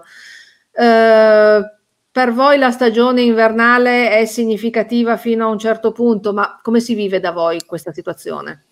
Ah, eh, credo che si viva nella, mh, qui da noi come in qualsiasi piccolo comune eh, dei territori montani di quest'Italia. È chiaro in dubbio che il dramma è nel vedere lo sguardo di, per quanto ci riguarda, due di quei pochi operatori turistici eh, che hanno voluto qui investire. Il dramma è quello di vedere lo sguardo eh, di quei giovani che negli anni passati hanno investito nel ristrutturare la vecchia casa di famiglia e con uno o due alloggi da affittare e che sono vuoti. Il dramma è di forse sentirci più soli da parte di, non dico delle istituzioni, ma di un certo mondo e dall'altra però eh, trovarci e essere convinti che alla fine i popoli montanari ne usciranno ancora più fortificati da questa situazione. Ne è convinto? Non ne sì. usciranno morti?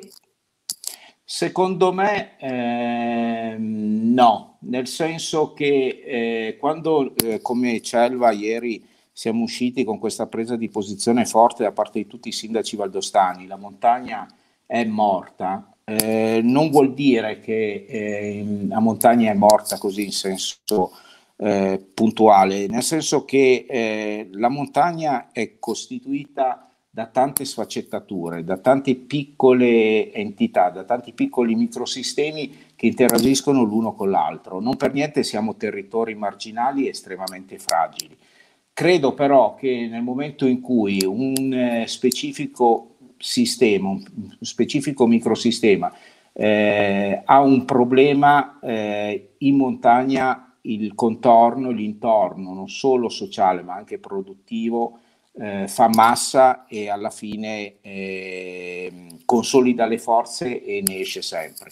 Da sempre è stato così, i montanari hanno sempre alla fine risolto tutto. A sostegno della sua tesi c'è una notizia che è uscita proprio oggi, che è quella dei cali alle anagrafi delle grosse città del nord eh, con persone che si trasferiscono in centri più piccoli, eh, perché sicuramente la vivibilità di momenti anche drammatici come questo di questa pandemia in un piccolo centro è più sopportabile di quanto non sia in città. Eh, da voi è arrivato qualcuno? Guardi, eh, assolutamente sì, questo l'abbiamo notato anche qui a due, soprattutto eh, alla fine del primo lockdown, ma è una sensazione che abbiamo, credo, in tantissimi comuni della valle e non solo eh, in Valle d'Aosta. Io credo che quanto spesso viene adesso ripetuto sui giornali e sui media eh, sul fatto che c'è in atto questo spostamento dalle aree metropolitane verso i territori montani sia un dato di fatto, assolutamente. E il problema qual è? Il problema è far capire subito alle persone che chi decide di venire in montagna eh, viene eh, con grande convinzione, perché vivere in montagna non è semplice, non è il paese dei balocchi, la montagna è difficile da vivere, però può dare tanto. In ogni caso ritengo che, ad esempio, quanto detto e affermato dal dottor Mercalli sulla necessità nei prossimi decenni di immaginare uno sviluppo eh, antropico e infrastrutturale della montagna sia ormai una realtà, nel senso che noi dobbiamo veramente immaginare eh, uno sviluppo dei nostri territori nei prossimi anni estremamente importante. Grazie mille Franco Manes, la lasciamo ai suoi altri impegni. Nel frattempo ci ha raggiunto Roberto Rota che è il sindaco di eh, Courmayeur. Courmayeur che per San Valentino aveva provato, eh, pur in sicurezza, a organizzare qualcosa che fosse di accoglienza turistica, quantomeno dei turisti delle seconde case, e poi ieri sera la doccia fredda. Eh sì, purtroppo sì. Diciamo che noi abbiamo un, già un buon numero di frequentatori grazie alle seconde case, quindi per loro un po' di intrattenimento era stato organizzato eravamo pronti anche per l'apertura di giovedì, quindi avevamo fatto tutte le, le previsioni del caso, le organizzazioni per eh, gestire i flussi di queste 3.500-4.000 persone che avrebbero dovuto andare sui campi da sci. Eh, le attività sulle piste erano pronte, avevano rifatto per l'ennesima volta i loro carichi e ieri sera a 12 ore dall'apertura la doccia fredda. Eh, sicuramente non, c'è veramente dello sconforto e della frustrazione molto forte in tutta, in tutta la comunità. Però Skyway Montebianco aveva aperto qualche giorno fa, rimane aperta? Mm, allora, è, è, è, chiuso il mondo dello sci, quindi Skyway eh, ha sicuramente alcuni sciatori che salgono a fare fuori pista, ma per la fruizione turistica rimane aperta. Adesso eh, dovranno valutare anche loro se continuare con questa apertura eh, o meno. E in questi primi giorni per ora rimane aperta, anche perché fortunatamente in questa settimana, che è la settimana di Carnevale, eh, ci sono abbastanza turisti nelle seconde case e abbiamo bisogno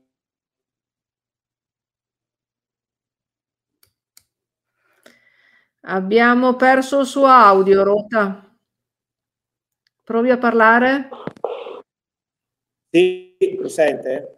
Sì, il collegamento Sentite? non è dei migliori, ma adesso la sentiamo. Ecco, quindi diceva avete gente nelle seconde case, quindi per il momento si rimarrà aperto e poi vedrete?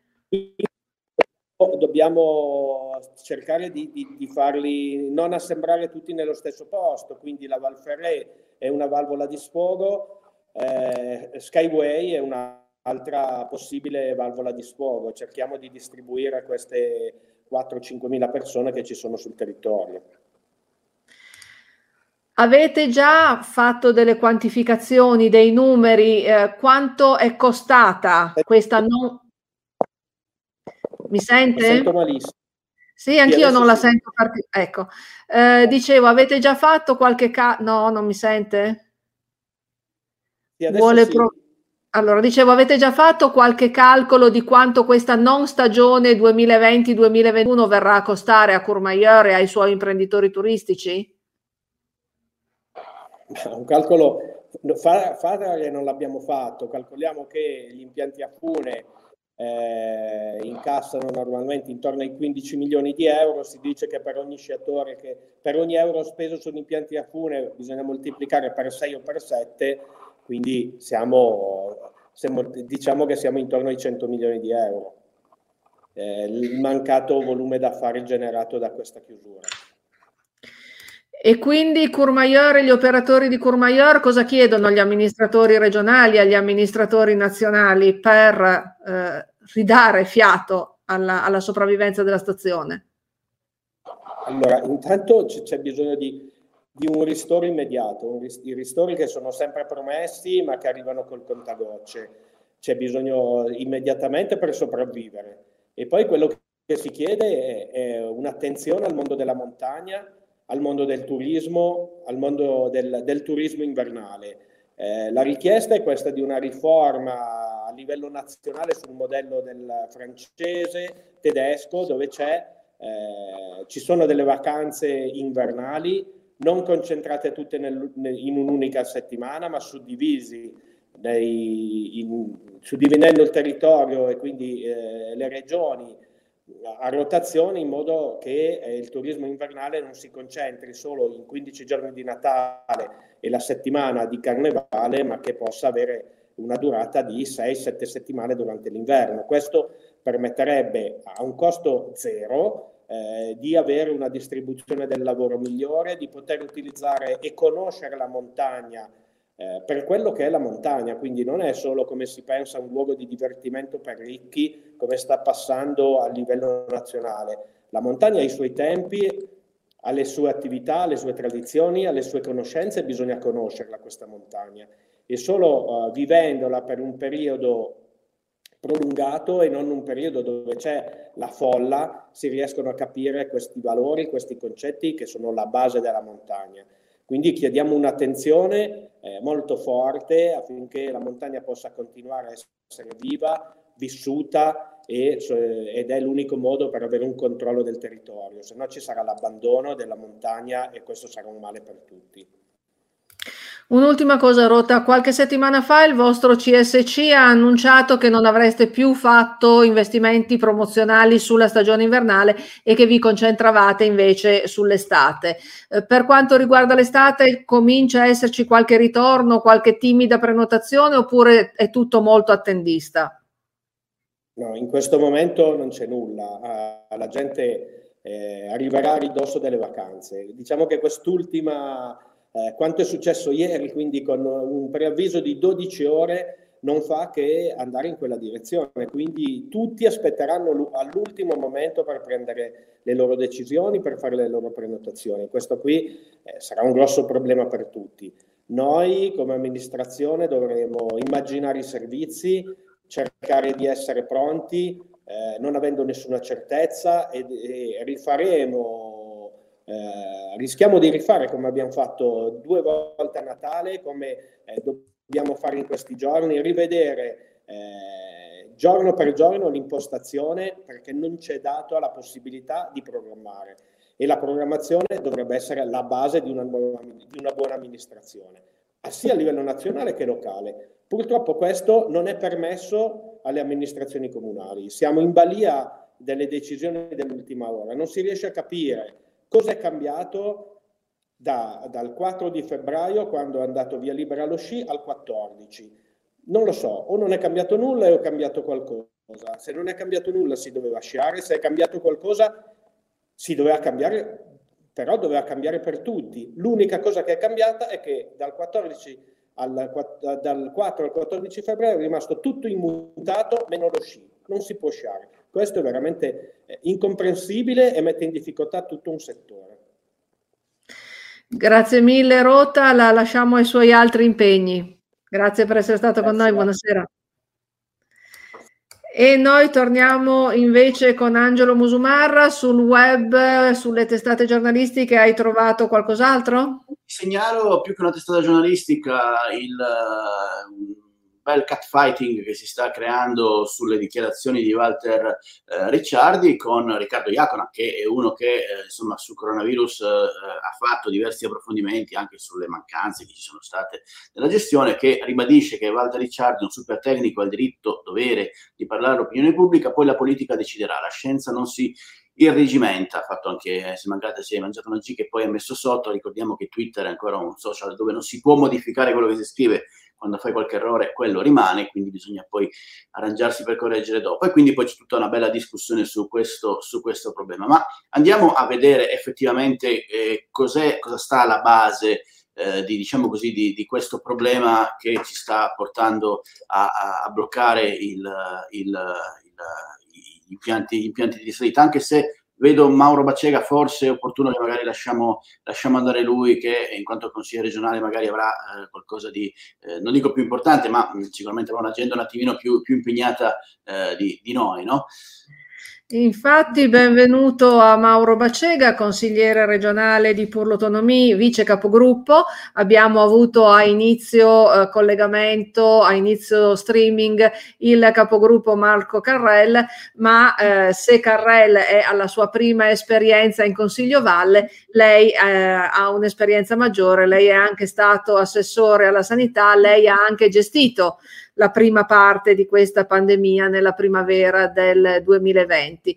Quindi eh, come vive le due diverse vesti eh, nelle quali si trova comunque a essere un eletto e a dare le risposte alla comunità rispetto a quello che sta succedendo? Sì, intanto buon pomeriggio a tutti, anche se non è una gran bella giornata per la Valle d'Aosta e per la montagna. Ma eh, giustamente lei ha detto che io ho avuto questo privilegio, diciamo, di gestire la prima fase della, della pandemia. E eh, devo dire che eh, il ministro Speranza con i suoi tecnici, eh, parlo di Arcuri come protezione civile legato al mm, professor Conte, parlo del professor Ricciardi, parlo del professor Busaferro, ci hanno sempre eh, dato delle notizie poco piacevoli e non solo notizie, si è parlato anche di grosse difficoltà fin dall'inizio eh, la mancanza dei dispositivi di sicurezza per il personale sanitario, il personale sanitario che doveva arrivare dalla protezione civile non arrivava mai, poi per fortuna è arrivato qualcuno della Croce Rossa italiana. E I dati sull'RT che eh, erano difformi da quelli che noi segnalavamo, quelli corretti erano quelli della regione, e il professor Brusaferro poi dopo ci ha accusati di essere quelli che non mandavano i dati, questo non era assolutamente vero. E poi diciamo altre, altre problematiche che sono venute fuori piuttosto pesanti. Adesso c'è la, vaga, la bagare sui vaccini, arriveranno. Ieri abbiamo saputo che li vedremo ad aprile i vaccini, quindi insomma c'è qualcosa che non funziona il piano delle zone rosse, gialle, arancioni e bianche, insomma anche lì hanno fatto non poca confusione. E adesso siamo alle varianti, le varianti che inevitabilmente preoccupano, preoccupano un po' tutti perché il dover dire che le, la variante inglese è stata acquisita dalla Svizzera che ha tenuto aperti gli impianti di risalita e che quindi sono venuti a sciare in Svizzera gli inglesi e hanno portato la variante è giustamente un campanello d'allarme sul quale bisogna fare attenzione. Eh, ieri ci hanno comunicato che gli impianti non aprono più, io avevo già preso gli sci e, e messi quasi in, in, macchina per dire ok, appena posso una mezza giornata vado a farla perché per noi è anche vita, è anche piacere, ma il problema più grosso è la fase eh, economica finanziaria rispetto alle tante imprese che ruotano intorno allo sci. Eh, parlo eh, dagli impianti di risalita che hanno sì la perdita più grossa, ma probabilmente potranno avere eh, i ristori più importanti. Ma pensate al noleggio ski, pensate ai bar e ai ristoranti sulle piste, pensate a tutto il personale che era stato assunto e dovrà eh, ritardare l'assunzione. Pensate al fatto che se si apriva domani magari 50 giorni di, di, di, sci con la neve giusta, visto che è nevicato un bel po', visto che hanno investito tanto nello sparare neve per avere una stagione più lunga, poteva avere una, un, un, suo significato. Adesso, francamente, dovremmo fare i conti per capire che cosa eh, queste, queste imprese potranno realizzare nel poco tempo, qualora si decida di andare nella direzione di riaprire secondo i dati, perché ieri eh, l'allarme che è arrivato da Ricciardi è stato drammatico, un lockdown totale per un certo periodo. E ma non è solo quello, non è solo quello sul lockdown totale, ma anche poi alla fine un calcolo economico, cioè per tutte le stazioni di media montagna il 5 marzo è molto vicino alla data di chiusura. Eh, certo. Eh, quindi aprire per cosa? Per 15 giorni, per 20 giorni. È vero che quando abbiamo parlato con il sindaco di Chamois ci ha detto aprendo il 5 marzo potremmo ancora avere 5 o 6 weekend buoni però certo. suona veramente un po' come una presa in giro. Assolutamente d'accordo e capisco il grido d'allarme anche delle altre eh, regioni, le regioni di montagna, le regioni che hanno impianti. Eh, leggevo poco fa appunto la drammaticità di questa cosa, eh, il dottor Bonaccini in qualche modo anche lui ha alzato i toni finalmente, insomma viviamo anche questa transizione del governo dal governo Conte al governo, governo Draghi, però il ministro è rimasto quello, i consulenti sono gli stessi, quindi qualcosa eh, dov- dovrà succedere in qualche modo, così, così, non è pensabile. Allora, se l'alternativa sono i ristori, ma devono essere dei ristori importanti, dei ristori che non mettono in difficoltà le aziende, perché le aziende stanno chiudendo, stanno chiudendo in montagna, ma stanno chiudendo anche in città, nel capoluogo. Questo è davvero un, una grossa drammaticità. Eh, il lavoro, i, i, posti di lavoro sono, sono avremo, avremo nei pro, l'ho detto in consiglio la settimana scorsa, avremo nei prossimi mesi un, una drammaticità nella ricerca di posti di lavoro, perché le perdite sono, sono enormi e tantissime. Bacega, eh, prima abbiamo sentito Emili Rini, coordinatore di Forza Italia, la quale chiaramente ha ricordato che Forza Italia ha tre ministri nel governo Draghi e quindi eh, li ha in qualche maniera messi a disposizione per le interlocuzioni. Da cittadini, quello che si ha l'impressione da marzo 2020 a oggi è che in realtà le interlocuzioni intese come dialogo nel quale entrambi si ascoltano e cercano una mediazione fra Osta e Roma non ci siano. Eh, nella primavera dell'anno scorso c'erano e hanno smesso di esserci, ci sono e noi non ce ne accorgiamo. Qual è il suo punto di vista? Beh, noi abbiamo anche una grossa difficoltà legata al fatto che abbiamo un senatore che eh, interviene e sostiene e abbiamo una deputata che eh, francamente io ho visto all'opera soltanto nella prima, nella, nell'autunno scorso. Questo tema io non ho mai visto eh, un grosso interessamento. Noi nella prima fase eravamo sempre presenti notte e giorno in queste mega conferenze Stato-Regioni eh, che eh, alla fine erano sfinenti, però ci siamo sempre accordati con le altre regioni per eh, cercare di avere delle risposte importanti. Li ho, citati quali erano i temi eh, poco fa, dai DPI a, fino ad arrivare ai vaccini di questi giorni le, le tensioni sono state tante. È chiaro che poi il fatto di non potersi muovere con una certa disinvoltura, eh, altri, in, altri, in, passato, quando il problema era forte e grosso, come in questo caso, si prendeva l'aereo e si andava a Roma. Andava a Roma, si prendeva un appuntamento con il ministro che durava magari un quarto d'ora, ma si portava a casa magari qualche risultato, come avvenne all'epoca del patto di stabilità. Ricordo quel, quel, L'abbiamo giornata... persa Bacega. Pronto? Ecco, no, adesso si è ristabilita Pronto? la connessione, adesso la sentiamo.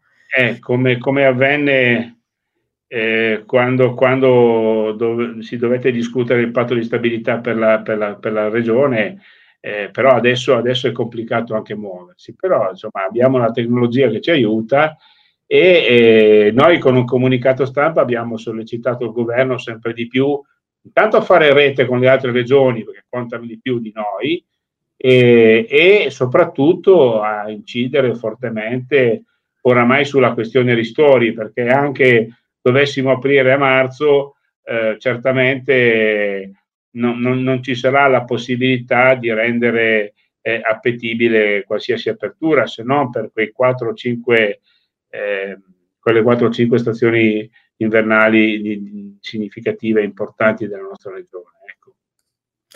Grazie Bacega, la lasciamo al suo lavoro, noi continuiamo con la nostra diretta. Buon Grazie, buon pomeriggio, arrivederci.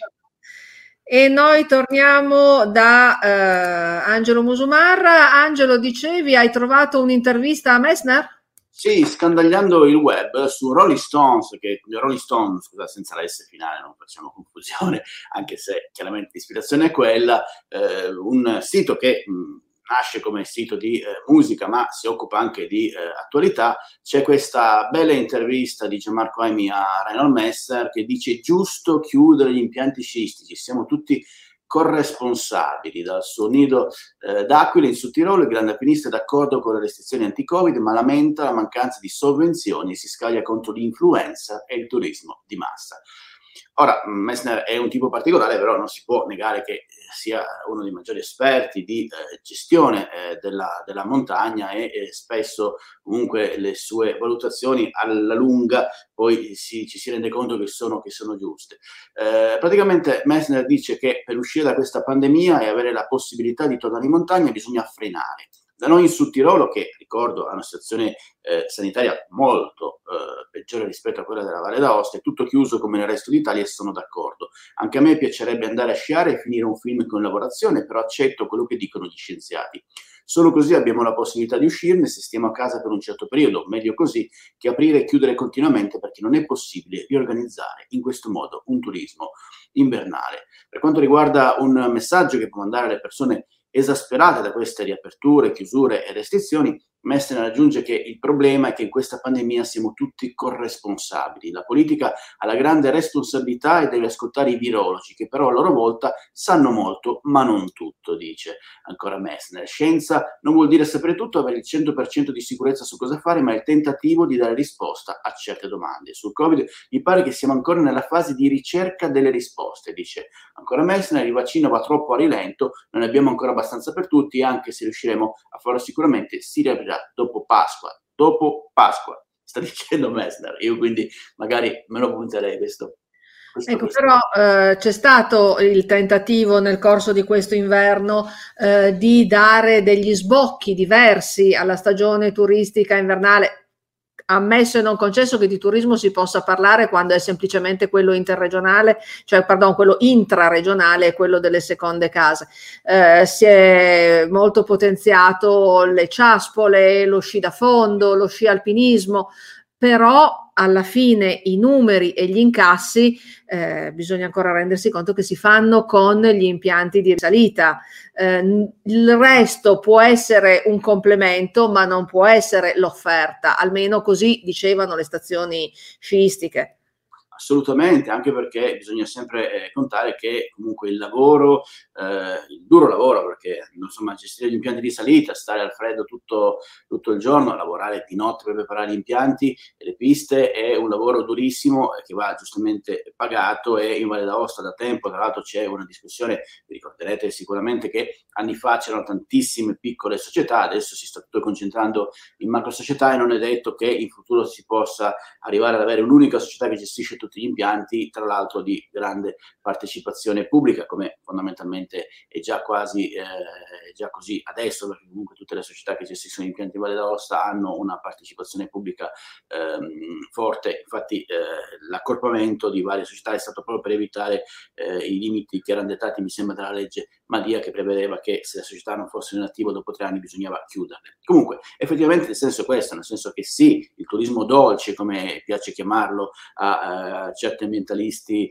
ehm, è una cosa che sicuramente può essere complementare, ma il grosso del, del turismo invernale eh, ah sì, sono assolutamente gli impianti di salita e lo sci, e lo sci di discesa. Eh, tornando a Messen, in effetti lui ehm, se la prende appunto anche con gli influencer, ricordiamo che anche la regione dell'Aosta ha investito molto eh, in termini economici con la, la pubblicità ehm, sugli influencer, eh, tra cui non c'è ovviamente eh, Ronaldo adesso questa forse è una battuta, ma effettivamente ha fatto molto vedere anche lui bene le eh, piacevolezze della Valle d'Aosta senza ovviamente percepire, percepire fondi, fondi, pubblici. Comunque Messner, tornando, dice che gli influencer sui social sono dannosi perché fanno pubblicità per concentrare il turismo solo in alcuni posti che per loro sono i più belli, ma fanno perdere di vista il vero valore della montagna. Bisogna invece, bisogna e, e tutto invece apprezzare eh, tutto l'arco alpino avendo la possibilità di godere di tutti gli aspetti della montagna. L'industria turistica deve riuscire a dare la possibilità a tutte le vallate di lavorare. Come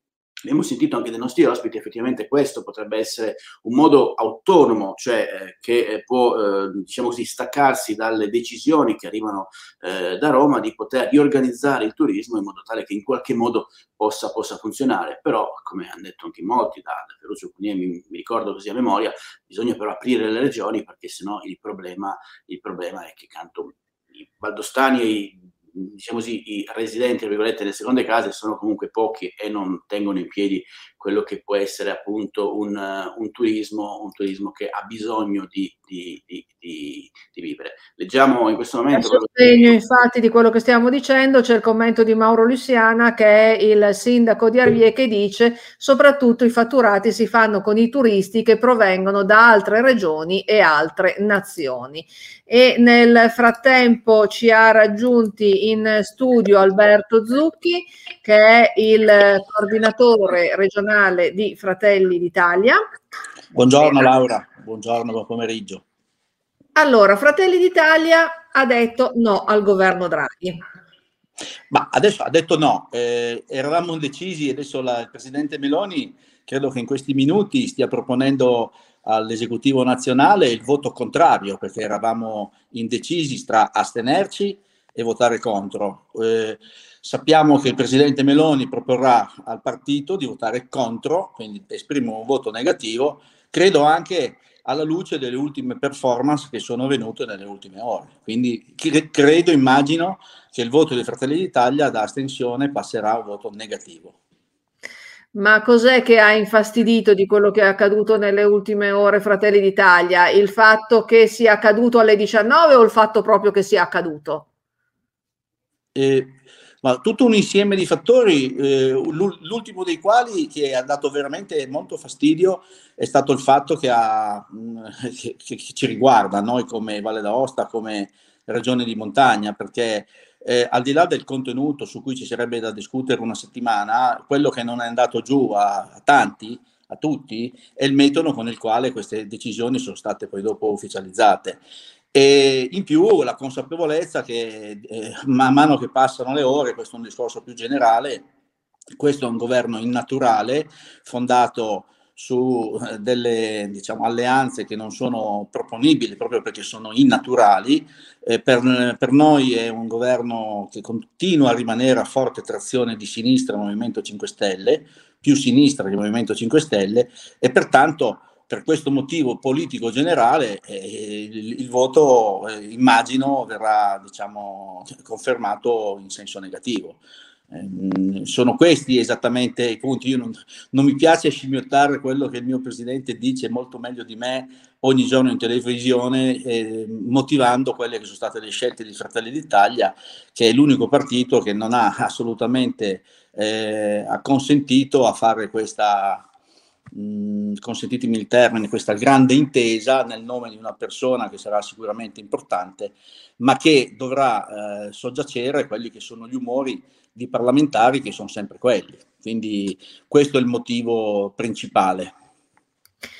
Voi cosa vorreste fosse fatto per la montagna a Roma o cosa vorreste veder fatto per la montagna ad Aosta?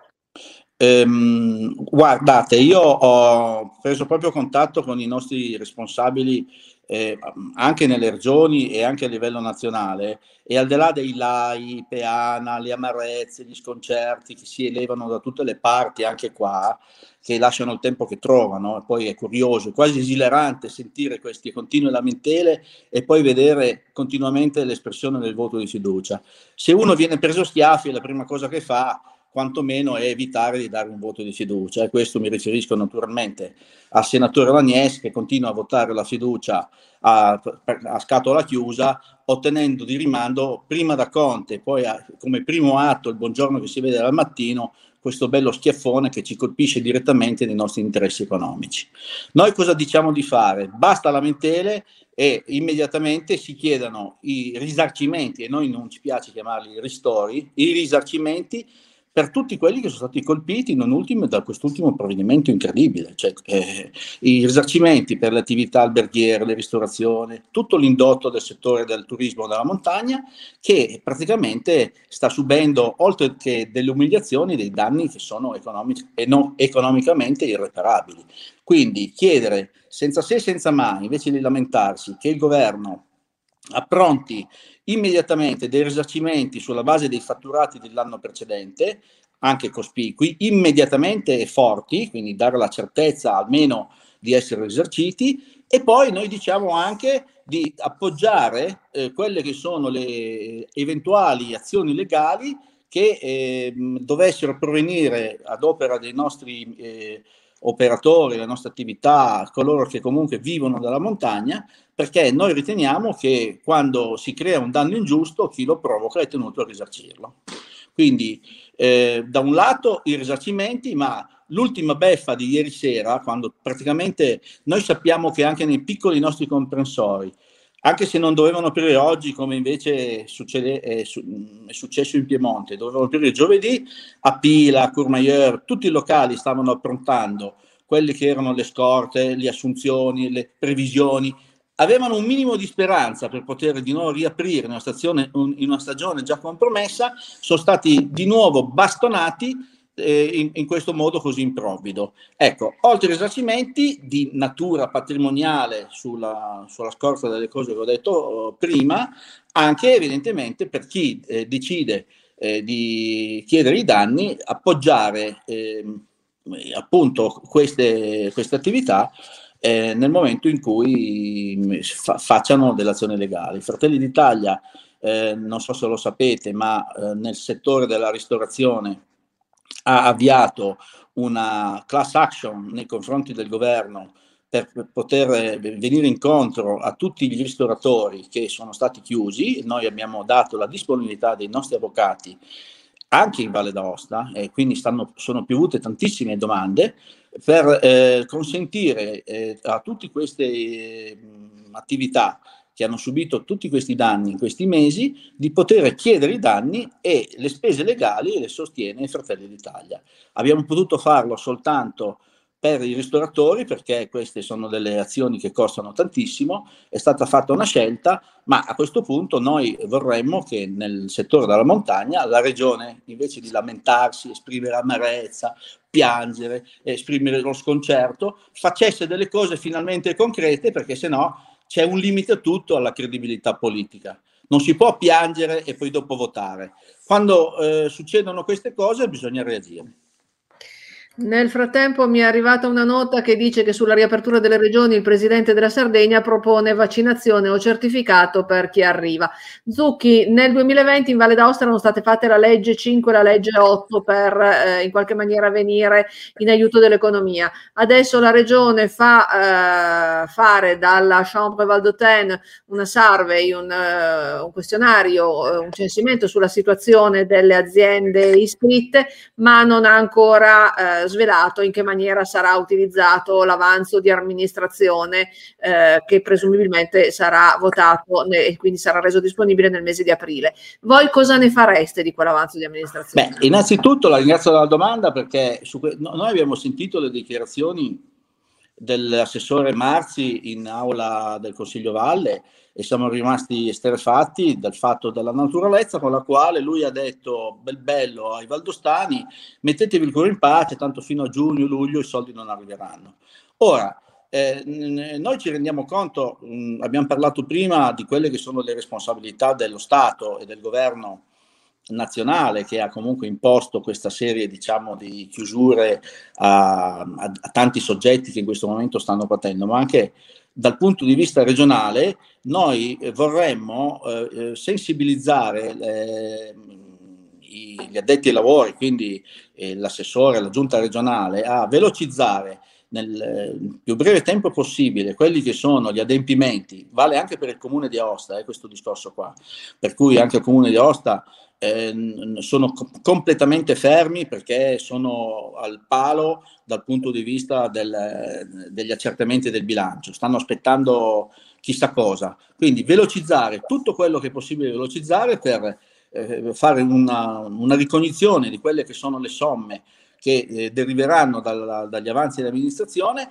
per dare un ulteriore sostegno corposo, concreto alle nostre aziende. Non è pensabile poter dire con grande tranquillità alle nostre aziende, per quanto riguarda la regione, siamo in 100.000, le aziende toccate, eh, siamo un quartiere di Torino come numero di abitanti e le aziende sono in, in, in proporzione, che eh, si debbano aspettare dei tempi biblici di fronte a questi momenti di emergenza.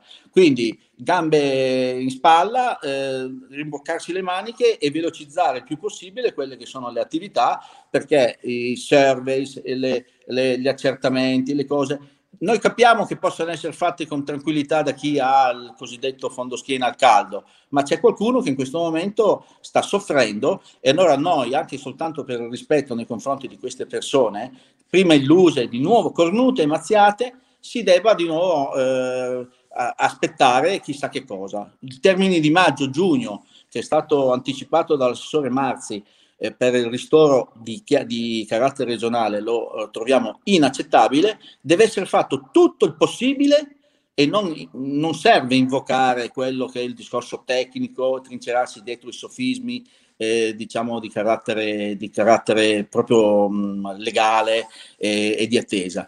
Lavorino giorno e notte per arrivare alla definizione di quello che è la somma che può e deve essere destinata ai risarcimenti, ripeto, risarcimenti delle categorie che sono colpite. Grazie mille Zucchi, la lasciamo tornare grazie, ai suoi impegni. Grazie di nuovo, grazie, arrivederci, buon lavoro a tutti. E noi torniamo da un lato con Angelo Musumarra e dall'altro con il Corriere della Sera. Corriere della Sera che eh, contiene eh, due tipi di informazioni interessanti. Allora, al di là di eh, Walter Ricciardi, consulente, eh, che dice ehm, io do consigli, ma se non sono utile mi faccio da parte, quando insomma abbiamo già ricordato che Salvini gli ha detto che forse non sarebbe lui a dover parlare, ma le persone alle quali lui dà i consigli, ma poi ci troviamo anche con eh, sci, ski pass, albergo, la corsa ai rimborsi delle prenotazioni dopo la beffa sulla neve, i dieci giorni che hanno ribaltato la decisione. E qui il Corriere della Sera riepiloga eh, prima l'apertura l'apertura, poi la chiusura e cos'è successo in questi giorni che sono stati anche i giorni che hanno sancito il passaggio fra il governo eh, Conte, eh, bis, ter, a seconda del numero di fiducia che si vuole contare, e il governo Draghi. Invece, Angelo, tu cosa hai trovato sul web? Che hai citato Ricciardi, è interessante questa Uh, questa è la notizia che volevo darvi dopo, ma la do adesso. Però Ricciardi ha detto, eh, ed è una cosa che è stata, eh, diciamo così, eh, rifiutata da molti, che la variante inglese, che sarebbe poi il problema che è alla base di questa mancata riapertura, perché parrebbe che il 20% delle persone contagiate adesso abbiano la variante inglese, che quindi è meno gestibile rispetto alla variante principale che è insomma il, il, il, virus principale che abbiamo avuto modo di conoscere da un anno a questa parte, eh, la, la, chiusura eh, degli impianti è dovuta al fatto che appunto non è controllabile questo tipo di, di variante inglese, quindi Ricciardi avrebbe detto, eh, uso condizionale perché chiaramente sto riportando dichiarazioni di altri, eh, è arrivato in Europa grazie agli ascoltatori inglesi che sono andati a sciare in Svizzera, pensate, l'hanno trasmessa durante gli impianti di risalita. In Svizzera ci sarebbe stata una persona in, di, di, italiana, che parebbe una maestra, maestra che poi dalla scuola ha eh, infettato tutti. Questo sarebbe una ricostruzione fatta da Ricciardi eh, a, diverse, a, diverse, radio che è stata appunto eh, con diverse versioni messa, messa, su Twitter. Mentre parlando appunto prima di eh, riaperture delle, delle, regioni, c'è questa proposta che è arrivata da Cristian Solinas, eh, discusso sempre eh, presidente della, della, Sardegna, ricordiamo regione autonoma così come la Valle d'Aosta, grande un pochino di più sono ironico eh, perché non, non l'avesse percepito, insomma, che chiede il certificato di negatività o la vaccinazione per chi arriva e, e con l'effettuazione appunto di controlli prima dell'estate. Ho preso questa, questa, questa sintesi eh, pubblicata su Messaggero, che è un giornale appunto eh, del Lazio, quindi ha dei rapporti stretti con, con, con la Sardegna. Chi arriva sull'isola dovrà presentare il certificato di negatività o quello di vaccinazione. Lo sostiene il governatore della Sardegna Cristian Solinas, affermando che i controlli partiranno prima dell'estate. Chi entra in Sardegna ribadisce dovrà presentare un certificato di negatività o una avvenuta vaccinazione, il sistema di controlli partirà ben prima dell'inizio della stagione estiva. E questo potrebbe essere effettivamente una, una proposta per cercare di, eh, diciamo così, tornare un pochino alla, alla, normalità, perché comunque il problema, come hanno ribadito più volte i nostri, i nostri ospiti, è stato proprio quello di eh, trovare un sistema per fare in modo che eh, ci possa essere movimento tra le regioni, anche se insomma ci sono, ci sono tante discussioni in merito, anche sulla stessa Svizzera, eh, di cui appunto si parlava prima, perché comunque arrivano notizie più o meno eh, reali sul fatto che comunque in Svizzera sia tutto molto, molto tranquillo e non ci siano, eh, diciamo così, problemi di, ehm, di eh, di, lockdown. Invece, eh, purtroppo, eh, a quanto pare, la, la, Svizzera sta vivendo in maniera, ve lo posso eh, confermare, diciamo così, anche in, in, maniera proprio personale, perché ho contatti di, di diciamo così, diretti con persone che abitano lì, che effettivamente la, la vita è molto, è molto, stretta. Però c'è da dire che eh, quasi 500.000 persone sono, sono state, sono state, sono state eh, vaccinate, quindi insomma, eh, però parrebbe che eh, insomma c'è una situazione anche abbastanza, abbastanza, critica dove il lockdown è molto, è molto più eh, rigoroso rispetto a noi, tant'è che, eh, come potete notare, eh, gli svizzeri in Valle d'Aosta che ci sono in questo periodo sono tanti e diciamo che stanno eh, vivendo in maniera abbastanza eh, tranquilla rispetto allo stare eh, a casa loro, diciamo così. Eh, Valle d'Aosta insomma più, più tranquillo rispetto alla Svizzera. Interrompo per una notizia che abbiamo trovato sul messaggero perché eh, gli sciatori appassionati che non intendono rinunciare allo sci continuano a esserci e quindi il messaggero dice sci italiani in fuga in Svizzera da St. Moritz a Crans Montana piste prese da salto. Quindi in Italia niente sci, gli impianti rimangono chiusi fino al 5 marzo, ma chi l'ha detto che bisogna per forza rinunciare a sciare? I dati sulla pandemia e la diffusione sulle nuove varianti del Covid hanno portato il governo a dover adottare una soluzione in extremis, scatenando i malumori di ristoratori e albergatori che si aspettavano una stagione sciistica ricca di prenotazioni. Ma se molti italiani quest'anno hanno dovuto dire addio alla montagna, ce ne sono altri che hanno scelto di non rinunciare alla settimana bianca, fuggendo nelle seconde case all'estero. Meta preferita la vicina Svizzera, dove piste e impianti sono ancora sempre rimasti aperti e dove peraltro eh, le condizioni di eh, limitazione alla mobilità personale, all'apertura delle attività commerciali sono eh, più elastiche di quanto non sia eh, qua in, eh, in Italia. Eh, Angelo, vedo invece che hai trovato qualcos'altro. Sì, la notizia l'ho presa da, da Lego, ma è una notizia che ha girato abbastanza anche in questo pomeriggio. Praticamente il fatto che eh, da parte di eh, appunto Francesco Vaia, che è il direttore sanitario dell'ospedale Spallanzani di Roma, ehm, con, a contrastare, diciamo così, quello che sta eh, sostenendo eh, Ricciardi, che oggi probabilmente è abbastanza, è abbastanza, citato, sul fatto che non serve invece, secondo lui, lockdown. La cosa simpatica è che sono due tecnici che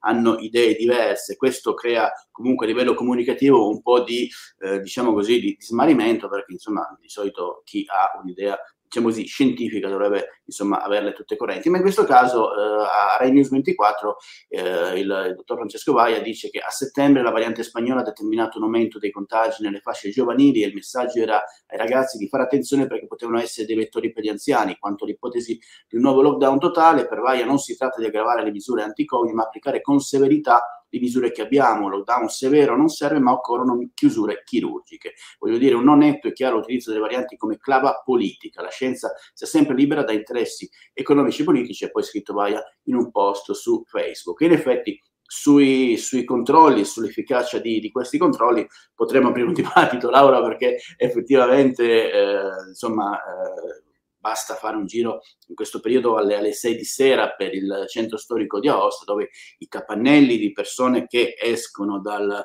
dai locali pubblici che giustamente chiudono sono purtroppo numerosi e pare che ci sia effettivamente una sottovalutazione della, della, della gravità della, della, situazione che stiamo vivendo, eh, tant'è che appunto i piccoli assembramenti non sono, non sono certo difficili, basta scorrere insomma, i social per vedere tante persone che eh, denunciano questo, questo, modo di fare, ma c'è da dire che da una parte gli esercenti non hanno nessuna voglia di mettersi a fare appunto gli, gli sceriffi, così come anche probabilmente le forze dell'ordine che hanno ricevuto ehm, indicazioni di non essere, diciamo così, eh, esageratamente eh, negative nei confronti di una popolazione che è comprensibile, sta patendo molto questo, questo, stato di cose. Abbiamo delle belle giornate, anche se eh, fa molto freddo in questi giorni, e l'idea di andarsene un po' in giro a prendere un po' d'aria buona, francamente comincia a mancare anche a me, ma eh, per forza di cose dobbiamo stare in questa situazione. Controlli che invece sono stati molto serrati nella serata del 10 febbraio, quando era stata annunciata la riapertura delle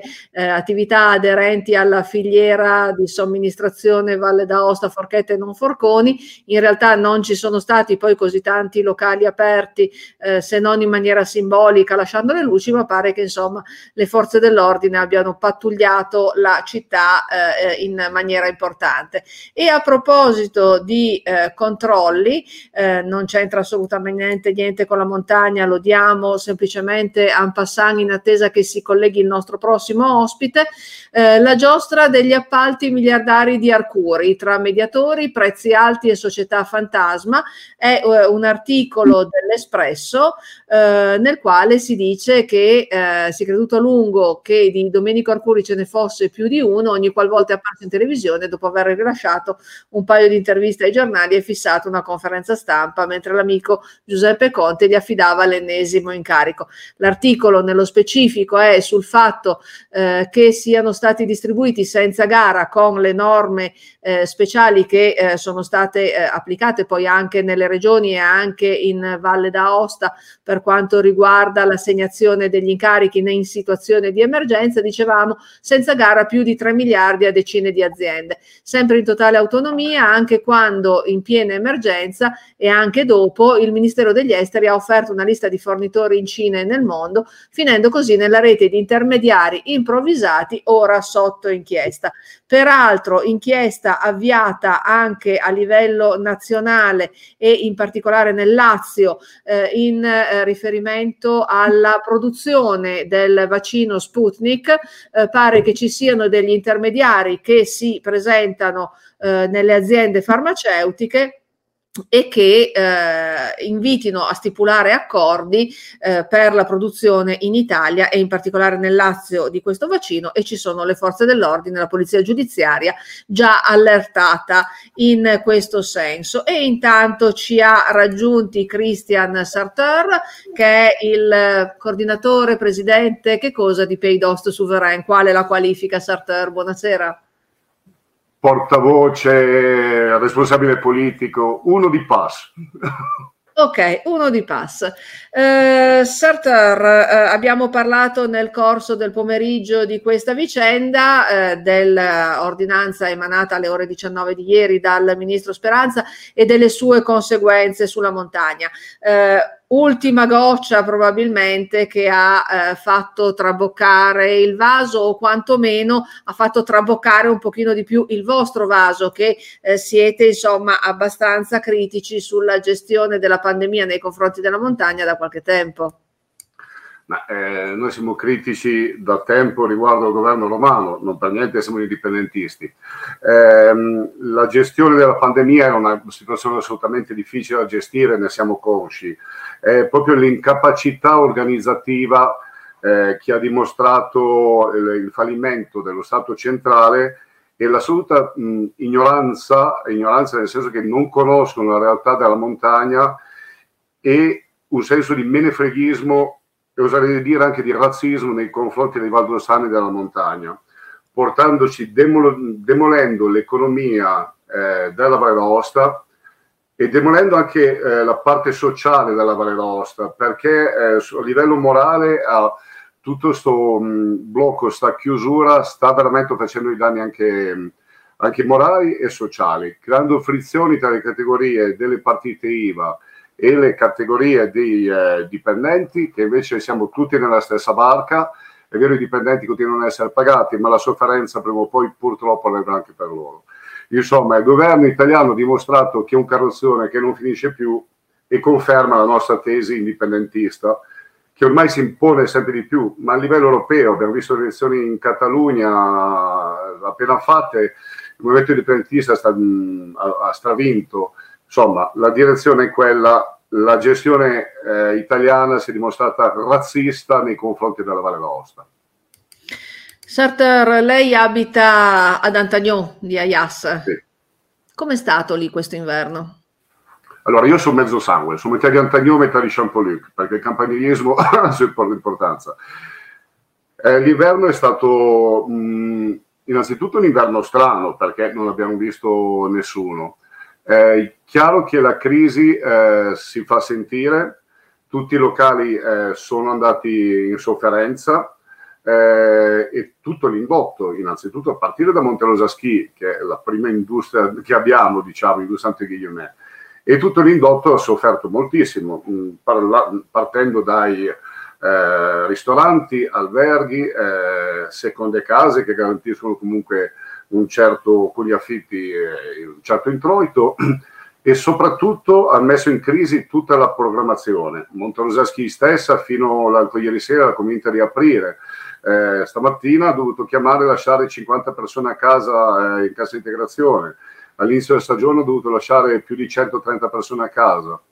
E in più abbiamo tutta una serie di eh, lavoratori stagionali ai quali eh, veniva garantito un'offerta di lavoro e un servizio che loro ci lavorano il loro lavoro e tutto questo è venuto a mancare. Quindi ha, un, ha toccato tutte le filiere dell'economia, dell'economia di Ayas, a partire dai proprietari degli alberghi e seconde case, ok, a coloro che ci lavorano dentro e in seconda battuta io eh, sono geometra, eh, come quello di Teco, ho sempre potuto lavorare, ma questa cosa qui ovviamente ha delle ricadute anche su tutto il mondo dell'edilizia e impresa.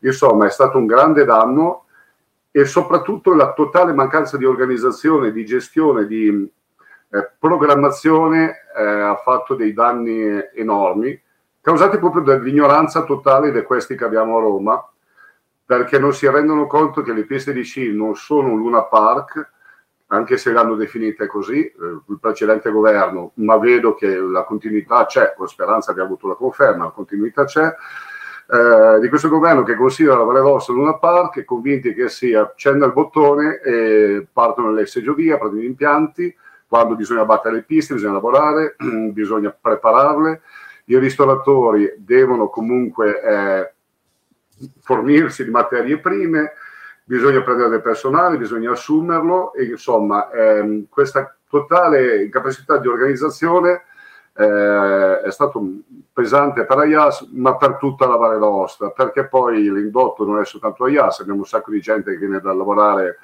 eh, dalla Bassa Valle, ma gente che arriva dalla Sardegna piuttosto che dall'Umbria, piuttosto che dalla Svezia a lavorare qui. Insomma, una sofferenza per tutti, per manifesta incapacità del governo italiano. Intanto ci ha raggiunti Mirko Billè che è eh, del comitato esecutivo, non so come si chiama l'organismo eh, che governa eh, ad UVDA, cioè Ambiente, Diritti e Uguaglianza. Billè, come, come vi chiamate? Ah, io faccio parte del, dei, dei, tre segretari che si, si è dato ADU. Voilà. Buonasera a tutti. Buonasera a tutti. Allora, eh, stiamo eh, chiacchierando da alcune ore su eh, questa situazione della montagna che ha avuto eh, l'ultima doccia fredda alle ore 19 di ieri con l'ordinanza di Speranza. La posizione di Adu rispetto a eh, quest'ultima decisione qual è? Ma, eh, è sostanzialmente quella che abbiamo già rivendicato in un comunicato stampa. Comunque, riassumendo molto brevemente, anche da parte nostra questa, questo stop così arrivato all'ultimo momento ci ha lasciato decisamente perplessi. Perché comunque, voglio dire, c'era già tutta una situazione messa in moto da parte di, de, de, de, degli impianti, dei lavoratori, di tutto quello che è l'indotto, e arrivare adesso a una doccia fredda così a poche ore dal, dall'inizio di quella che sarebbe dovuta essere la, la, la, stazio, la, partenza delle, de, della, di, la rimandata partenza della stagione sciistica ci è parso abbastanza strano per non dire altro. Eh, sicuramente la crisi e il cambio di governo avranno distratto probabilmente non poco i nostri decisori romani, Peccato che però il calo dell'attenzione su queste problematiche in questo frangente non sia molto tollerabile, soprattutto perché poi alla fine il ministro della sanità continua a essere lo stesso, non è che poi alla fine sia cambiato, quindi c'è una continuità comunque governativa. La situazione sanitaria, noi l'abbiamo sempre rimarcato, è seria ed è per questo che la programmazione di chiusure e aperture, dal nostro punto di vista, non è che può avvenire in modo schizofrenico con manciate di ore di anticipo. Mm, questo poteva probabilmente accadere all'inizio della pandemia, un anno fa, quando non sapevamo bene a cosa andassimo incontro. E lì veramente era una situazione che pochi conoscevamo, cioè che nessuno conosceva di fatto. E quindi le, le, queste dire, decisioni così repentine erano anche giustificate. Oggi abbiamo delle serie storiche, delle moli di dati che con l'applicazione di qualche algoritmo ci dicono anche quali sono le tendenze con giorni di anticipo, non ore. Quindi questa tendenza, se c'è questa tendenza appunto al rialzo, il pericolo di rialzo di contagi anche dovuto alle varie varianti che stanno venendo avanti, eh, questo è capibile non in poche ore, con delle poche ore d'anticipo, ma con diversi giorni probabilmente. Eh, ribadisco comunque che noi non sottovalutiamo assolutamente l'aspetto sanitario che è sicuramente primario e appunto queste le varianti Covid che stanno avanzando. Anzi, proprio in quest'ottica io mi auguro che si porti anche avanti con più risolutezza il piano vaccinale che è cominciato. Ecco. Però eh, proprio perché... Sì, mi dica.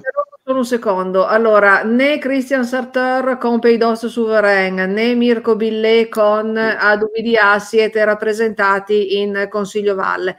Sarteur, se eh, invece proposte, quali sarebbero le vostre, le vostre proposte rispetto alla situazione e per esempio anche rispetto alla modalità di utilizzo dell'avanzo di amministrazione 2020 eh, per eh, venire incontro, per sostenere l'economia valdostana. Eh, sì, è vero, siamo fuori dal Consiglio, ma eh, avevamo già espresso tempo fa, eh, addirittura in campagna elettorale, ma l'abbiamo espresso anche dopo, prima di essere in Consiglio. Noi abbiamo già richiesto all'epoca la, al Ministro Gualtieri e abbiamo ribadito questa, questa esigenza all'attuale senatore, nonché al governo regionale attuale, noi siamo disponibili a eh, creare un, un assessorato tecnico alla zona franca la creazione della zona franca non è più un aspetto romantico dire sì nel 46, 48 c'era, sì nello statuto, eh, ma avete perso il treno. È una realtà eh, assolutamente applicabile come zona franca montana, è una realtà che esiste e questo in prima botta, quello che di avanzo di bilancio, è chiaro che dobbiamo usarlo Innanzitutto dobbiamo battere cassa a Roma per avere dei ristori. Siamo indipendentisti, ma la manza adesso è quella, dobbiamo mungere quella il più possibile. Quindi dobbiamo creare i ristori per le nostre eh, ditte aziende che hanno avuto sofferenza. Però dobbiamo pensare anche al futuro. Il futuro, la creazione della zona franca è ormai un passaggio indispensabile, non è un, non è un, un, un sogno, un passaggio onirico, una realtà fattibile. Sulla D noi siamo disponibili a assumerci la responsabilità o di un assessorato tecnico della zona franca o di collaborare per la, la zona franca. Il senatore dovrà, perché è inutile che ci facciamo la lotta tra noi in Valdosta, adesso non siamo qui a dare contro la Veva piuttosto che Ghisciarda che è assente piuttosto che un altro. Dobbiamo fare questo fronte comune, i valdostani nelle calamità hanno sempre reagito stringendosi uno con l'altro e andando avanti. Quindi facciamo fronte comune, facciamo sì che il senatore senta il nostro appoggio, tiri fuori la grinta, perché a questo punto non si tratta più di andare eh, col miele, ma bisogna andare giù un po' più decisi, rivendicare questo passaggio. L'avanzo di bilancio dobbiamo utilizzarlo per dare un tampone adesso e avere ristori in assoluto. E poi, come accennavo prima, la necessità, l'Europa va verso quella direzione di battere i piedi e pretendere il diritto dell'autodeterminazione, proprio per andare verso l'Europa per, per aprirci. Eh, riguardo il discorso di unione di Valdotene, eh, penso sia indispensabile ormai, al di là di bandiera, al di là di partiti, al di là di chi è consiglio o non è consiglio, fare sentire la nostra voce, fare sentire la nostra voce direttamente a Roma. Io direi che ormai si impone una manifestazione, adesso si parla di giovedì mattina più o meno, eh, una manifestazione laddove non è che andiamo a, eh, a, buttar, a defenestrare dal, dal balcone qualcuno. È già successo con Chabot all'epoca.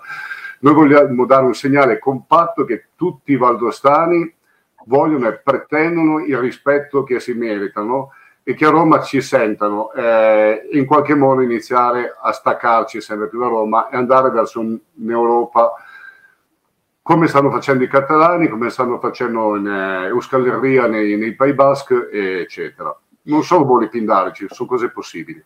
Però Sartor, lei non può farci sventolare davanti al naso una notizia e poi non completarla. Giovedì mattina cosa succede? Cosa si pensa di che possa succedere? Stiamo, cosa si sta eh, stia, stiamo mm, valutando, ma non eh, tanto il discorso di tutte le categorie, nel senso non è un discorso più sindacale o di rappresentante di categoria.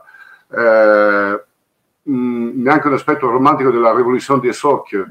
Io penso che giovedì il giorno e dovevano, io, io con eh, le persone con cui eh, facciamo questi ragionamenti, giovedì non ci lasciano aprire gli impianti, io penso che giovedì sia necessario dar manforte alla regione che tutti dalle valli vallate scendano, che siano maestri di sci, che siano eh, albergatori, che siano eh, dipendenti che non hanno potuto lavorare, chiunque faccia sentire la propria voce, ovviamente rispettando distanze, distanziamenti, mascherine e quant'altro.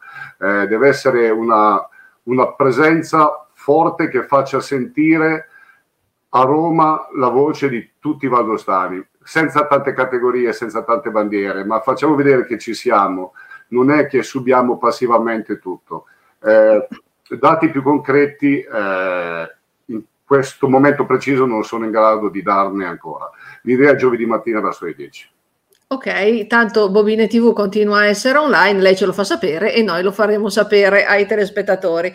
Grazie, la lasciamo tornare allora a Posciani Lu che adesso si avvicina anche ad Ayas. La ringraziamo per essere stato con noi e buona serata, Sartor. Merci beaucoup, bonsoir a tout le monde. E invece veniamo a Billè. Quale sarebbe la proposta di ADU sull'utilizzo dei fondi e sulla gestione di, dei rapporti con Roma? Ma innanzitutto, mh, dal mio punto di vista, ci sono due livelli ben, ben, precisi da valutare. Uno è sicuramente quello nazionale e uno quello invece più prettamente regionale.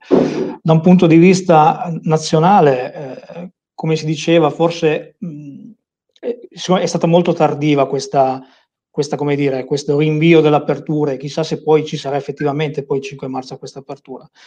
Secondo me bisogna essere molto franchi e capire se eh, ci sarà ancora spazio in qualche maniera per eh, aprire in qualche maniera queste, queste attività, ma comunque sia siamo già abbastanza cioè, sicuramente messi male come stagione e compromessa è necessario secondo noi che il governo metta in campo dei ristori, eh, in primis per gli impianti, ma anche poi per tutto quello che è l'indotto, perché se no la situazione diventerà assolutamente insostenibile. Questo sicuramente va fatto a livello eh, nazionale, sicuramente auspichiamo che sia il nostro senatore, ma anche la nostra parlamentare si muove in questo senso, perché comunque noi abbiamo due rappresentanti a Roma.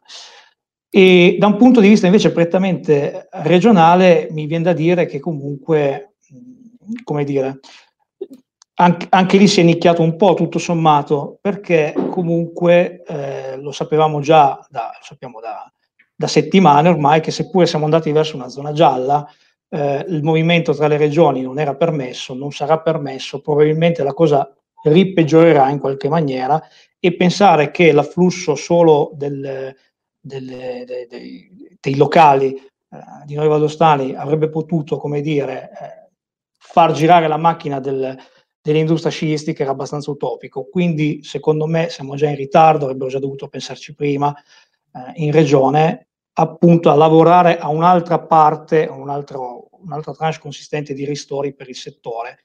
Ma si poteva già iniziare prima, torno a ripetere, noi non abbiamo quello che è il bacino della Lombardia, del Veneto o del Trentino che le, la mobilità tra regioni è sospesa e non sarebbe stata aperta è cosa chiara da diciamo abbastanza tempo.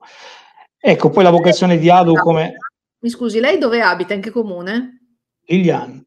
Lilian, quindi media montagna. Media Eh, montagna. lì come si è vissuto questo inverno? Beh, diciamo che eh, sicuramente non è stato un inverno facile, ecco, perché comunque anche essendo Bassavalle, molte persone che conosco personalmente lavorano per esempio alla, alla Monte Rosa Ski, eccetera, e quindi in questo momento non, non stanno di fatto lavorando e sono nelle incertezze di ciò che succederà. Eh, sicuramente questo è, è pesante, ma è pesante non solo per per quello che è chi lavora sugli impianti, eccetera, ma poi c'è tutto un indotto comunque. La, la Valle dell'Is, eh, come dire, anche i negozianti e tutte le attività erano fortemente, come dire, eh, frequentate da chi era di passaggio. Quindi sicuramente la situazione è abbastanza difficile per chi lavora in questi settori. Eh, c'è la parte un po', non so se dire fortunata o meno, che non risente di questo perché magari in Bassavalle tante lavorano in industrie anche nel Piemonte, eccetera, per esempio io sono uno di quelli, eh, però lì ci sono altri tipi di problematica, eh, comunque eh, voglio dire, cassa integrazioni, eccetera. Quindi è stato un inverno secondo me molto difficile. Eh, per quanto riguarda la proposta politica, invece, se vuole concludere, che l'ho interrotta. Sì, no, ma sostanzialmente erano i due piani che le dicevo prima. Eh, come le dicevo, però, sicuramente Adobe ha un, una visione più ambientalista e prettamente di sinistra, tra l'altro. Quindi eh, mi faceva anche piacere notare una, una, cosa, che in questo periodo che comunque eh, ha portato a, eh, come dire, a capire che forse il, lo sci eh, così come visto oggi, eh, probabilmente ha un suo limite eh, e quindi bisogna anche capire se ci possa essere un modello diverso di sviluppo anche rispetto a questo. In questo frangente, non chiaramente eh, diciamo voluto, ma imposto dalla situazione, ci sono stati alcuni impianti, alcune attività, per esempio si parlava ieri di Crevacol, eccetera, dove hanno aperto al, a, a, attività consentite, tipo ciaspole, scialpinismo, eccetera, e, e c'è anche un, dire, una, un'attenzione diversa da parte degli operatori a cercare di reinventarsi, gioco forza in questo caso, ma è in questo contesto, secondo me, sia lo Stato, da, una, da, da un lato certamente, sia la Regione, eh, dovrebbero cercare di incentivare questo nuovo modo di vivere la montagna, sonte, so, sostenendo anche questo tipo di riconversione aziendale di lungo respiro. Dobbiamo andare in quella direzione. Eh, sì, mm, ne avevamo parlato anche prima nel corso della trasmissione sul fatto che eh, si è cercato di inventare un, uh, un, inverno diverso, ma poi alla fine eh, c'è anche il fatto che dal punto di vista economico i numeri e i fatturati li fanno i turisti dello sci, i turisti italiani e i turisti stranieri. Infatti questo è, è un, dire, una politica di lungo respiro, mi lasci dire. Eh, torniamo a ribadire che noi siamo sicuramente vicini agli esercenti eh, che sono stati colpiti in questo periodo e che assolutamente sia lo Stato sia la Regione si devono attivare per dei ristori immediati per porre comunque eh, ristoro alla loro situazione, che è assolutamente necessario questo. Su questo non ci sono dubbi. La ringrazio Mirko, piacere di averla conosciuta, è la prima volta che l'abbiamo avuta ai nostri microfoni. Eh, le auguro una buona continuazione di serata. Buona serata a lei e a tutti le telespettatrici e telespettatori. Arrivederci.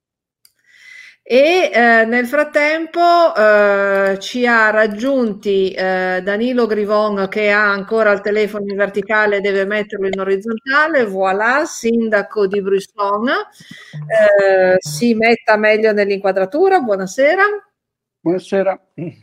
Allora, in realtà stiamo per avere Aspetta. una, sì, okay. un'invasione.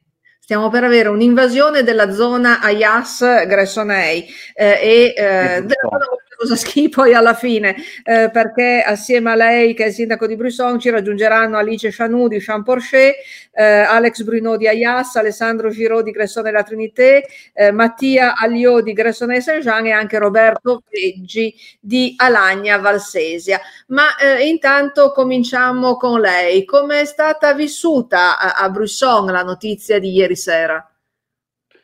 Um, penso un po' come per tutti, con eh, una sorpresa eh, inaspettata, anche se voci ce n'erano in giro di volontà e necessità di eh, prorogare questa, apertura, però sicuramente è stato un fulmine a ciel sereno anche perché eh, ormai a ridosso del giorno di apertura, soprattutto fuori regione, erano preparati per aprire addirittura nella giornata odierna. È stato sicuramente un grosso, un grosso colpo per, per tutti quanti. Ecco. Eh, voi avete fatto già qualche conto su a quanto ammonta la perdita di stagione? Beh, mm, in termini di presenza, eh, perché poi in termini di fatturato, non, cioè voglio dire, in termini di presenza, eh, presenze sul territorio ce ne, ce ne, sono avute ben poche e quindi di conseguenza eh, ritengo che le perdite si avvicinino a percentuali molto molto molto alte. Ecco. Voi siete stati fra i comuni che hanno provato a proporre qualcosa di alternativo, avete per esempio eh, eh, incrementato significativamente il numero delle piste per ciaspole, eh, è servito qualcosa, ha funzionato? Intanto saluto Roberto Veggi, sindaco di Alagna Valsesia, se mette poi gentilmente il telefonino in orizzontale, grazie. Grivon, a lei. Sì, ehm, abbiamo eh, attivato delle proposte alternative al, diciamo, al, um, allo sci tradizionale di discesa, eh, che questa alternativa è rappresentata ovviamente dallo sci di fondo che è da sempre presente sul territorio, sul nostro territorio, e poi quello dei, del trekking e delle ciaspolate invernali. Sì. E laddove c'era qualche presenza è stato sicuramente un elemento gradito. Ecco, però non la sento particolarmente soddisfatta. Intanto salutiamo anche Alice Chanou, sindaco di Champorcher, anche a lei chiediamo di mettere il telefonino in orizzontale per cortesia. Dicevamo, eh, Grivon, alla fine mm, mi sembra un po' tentennante rispetto alla soddisfazione di queste attività. Ma la soddisfazione c'è, è la tentenante in rapporto al fatto che c'era poche presenze sul territorio, ecco solo quello. Allora, Alice Chanou, da voi com'è andata? Com'è andata quest'inverno? Com'è la situazione? Allora, buonasera a tutti intanto. Beh, diciamo che adesso non ho sentito cosa diceva Danilo nel suo intervento, ma sicuramente anche da noi è stato un inverno strano e soprattutto il periodo di Natale perché appunto le, le presenze erano veramente minime e, e, quindi insomma si può dire che ad oggi la stagione invernale purtroppo non è ancora decollata. Ma un'ipotesi di apertura al 5 marzo, eh, una presa in giro potrebbe ancora salvare qualcosa qualora fosse apertura? Ma sicuramente un'eventuale apertura darebbe un po' di aria nuova e forse un senso di speranza per tutte quelle persone che poi con il turismo ci lavorano. Quindi sicuramente eh, c'è da sperare che qualcosa si riesca ad aprire. Ovviamente i primi di marzo è già come tempo è già molto avanti, quindi insomma si riesce a salvare qualcosina, ma la stagione invernale è praticamente quasi conclusa. Roberto Veggi, sindaco di Alagna Valsesia, se vuole dare l'audio al suo microfono, buonasera, perché se no non la sentiamo.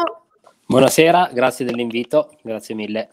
Allora, eh, lei non è l'unico piemontese che sentiamo in, questa, in questo collegamento, in questa diretta, perché prima di lei abbiamo parlato con l'amministratore delegato della Vigezzo and Friends. Loro oggi hanno aperto. Ho dei problemi di audio, aspetti che provo a staccare. Mi sentite voi? Noi sì, la sentiamo bene. Ecco, adesso vi sento, devo togliere l'auricolare. Ok, allora dicevo, non è l'unico piemontese che ci ha raggiunto oggi perché a inizio diretta abbiamo avuto in collegamento Luca Mantovani che abbiamo perso Alagna Valsesi. Vabbè, si ricollegherà. Nel frattempo, buonasera Alessandro Giro, buonasera, buonasera. a Manfrin. Giro, buonasera a tutti. Viro è il sindaco di Gressonella Trinité e Manfrin eh, capogruppo della Lega Nord in Consiglio Valle. Eh, Manfrin, eh, cominciamo da lei. Ehm, in questi giorni la Lega come sta lavorando, visto che oltretutto ha anche tre ministri, per eh, cercare di portare qualcosa alla Valle d'Aosta? Beh, innanzitutto Lega e non Lega Nord, come ricordo sempre. Pardon, eh, sì, eh. lo so, eh, purtroppo è deformazione. Ma eh, noi evidentemente, come sempre, non arriviamo impreparati, nel senso che in questo, chiamiamolo interregno, anche durante il governo Conte abbiamo fatto, abbiamo, innanzitutto siamo rimasti in continuo collegamento con, con, tutti i rappresentanti del territorio e poi abbiamo fatto una ricognizione, questo parlo di livello nazionale, su quella che diciamo potevano essere le necessità eh, che tutte le varie località, i territori, le imprese potevano avere. Eh, siamo stati chiamati più volte anche dal, dal nazionale a evidenziare quelle che erano appunto le necessità del territorio e eh, dopodiché tutto questo pacchetto è stato evidenziato, è stato portato all'attenzione eh, dei nostri parlamentari e credo che di questo potranno fare tesoro ovviamente eh, i ministri che attualmente rappresentano la Lega. Evidentemente purtroppo ancora il governo deve ottenere la fiducia, quindi non è ancora operativo, sappiamo che la fiducia verrà votata mercoledì e quindi aspettiamo che appunto si possa entrare nella pienezza dei poteri per poter cominciare a incidere. E per quanto riguarda invece eh, cosa eh, potrà essere fatto con eh, l'avanzo di amministrazione, eh, visto che se i ristori non arrivano da Roma, proviamo a pensarci da Aosta cosa si può fare. Voi avete delle proposte, avete fatto dei ragionamenti in merito? Sì, in realtà ci stiamo, ci stiamo lavorando da un po' di tempo, abbiamo fatto un pacchetto. non sfuggirà a coloro che seguono diciamo, la politica con una certa attenzione che eh, la legge 8, la legge 8 2020 è quella che è stata fatta diciamo tendenzialmente verso la fine della prima fase, è anche frutto di un lavoro di elaborazione che la Lega ha fatto, di un, eh, dire, un lavoro che è stato fatto in quel consiglio infinito che è durato due settimane e che però ha portato a dire, incasellare numerose decine di milioni di euro in aiuti che sono andati dire, in alcune misure che in, in alcuni versi sono poi arrivate direttamente ai destinatari, in altri hanno avuto qualche problema, però quello è già un primo lavoro che ha già eh, tracciato una strada, è stata fatta una grossa eh, concertazione con quelle che sono le parti sociali, le, i rappresentanti delle categorie produttive, eh, i singoli cittadini, insomma, quello è già un buon, un buon punto di partenza.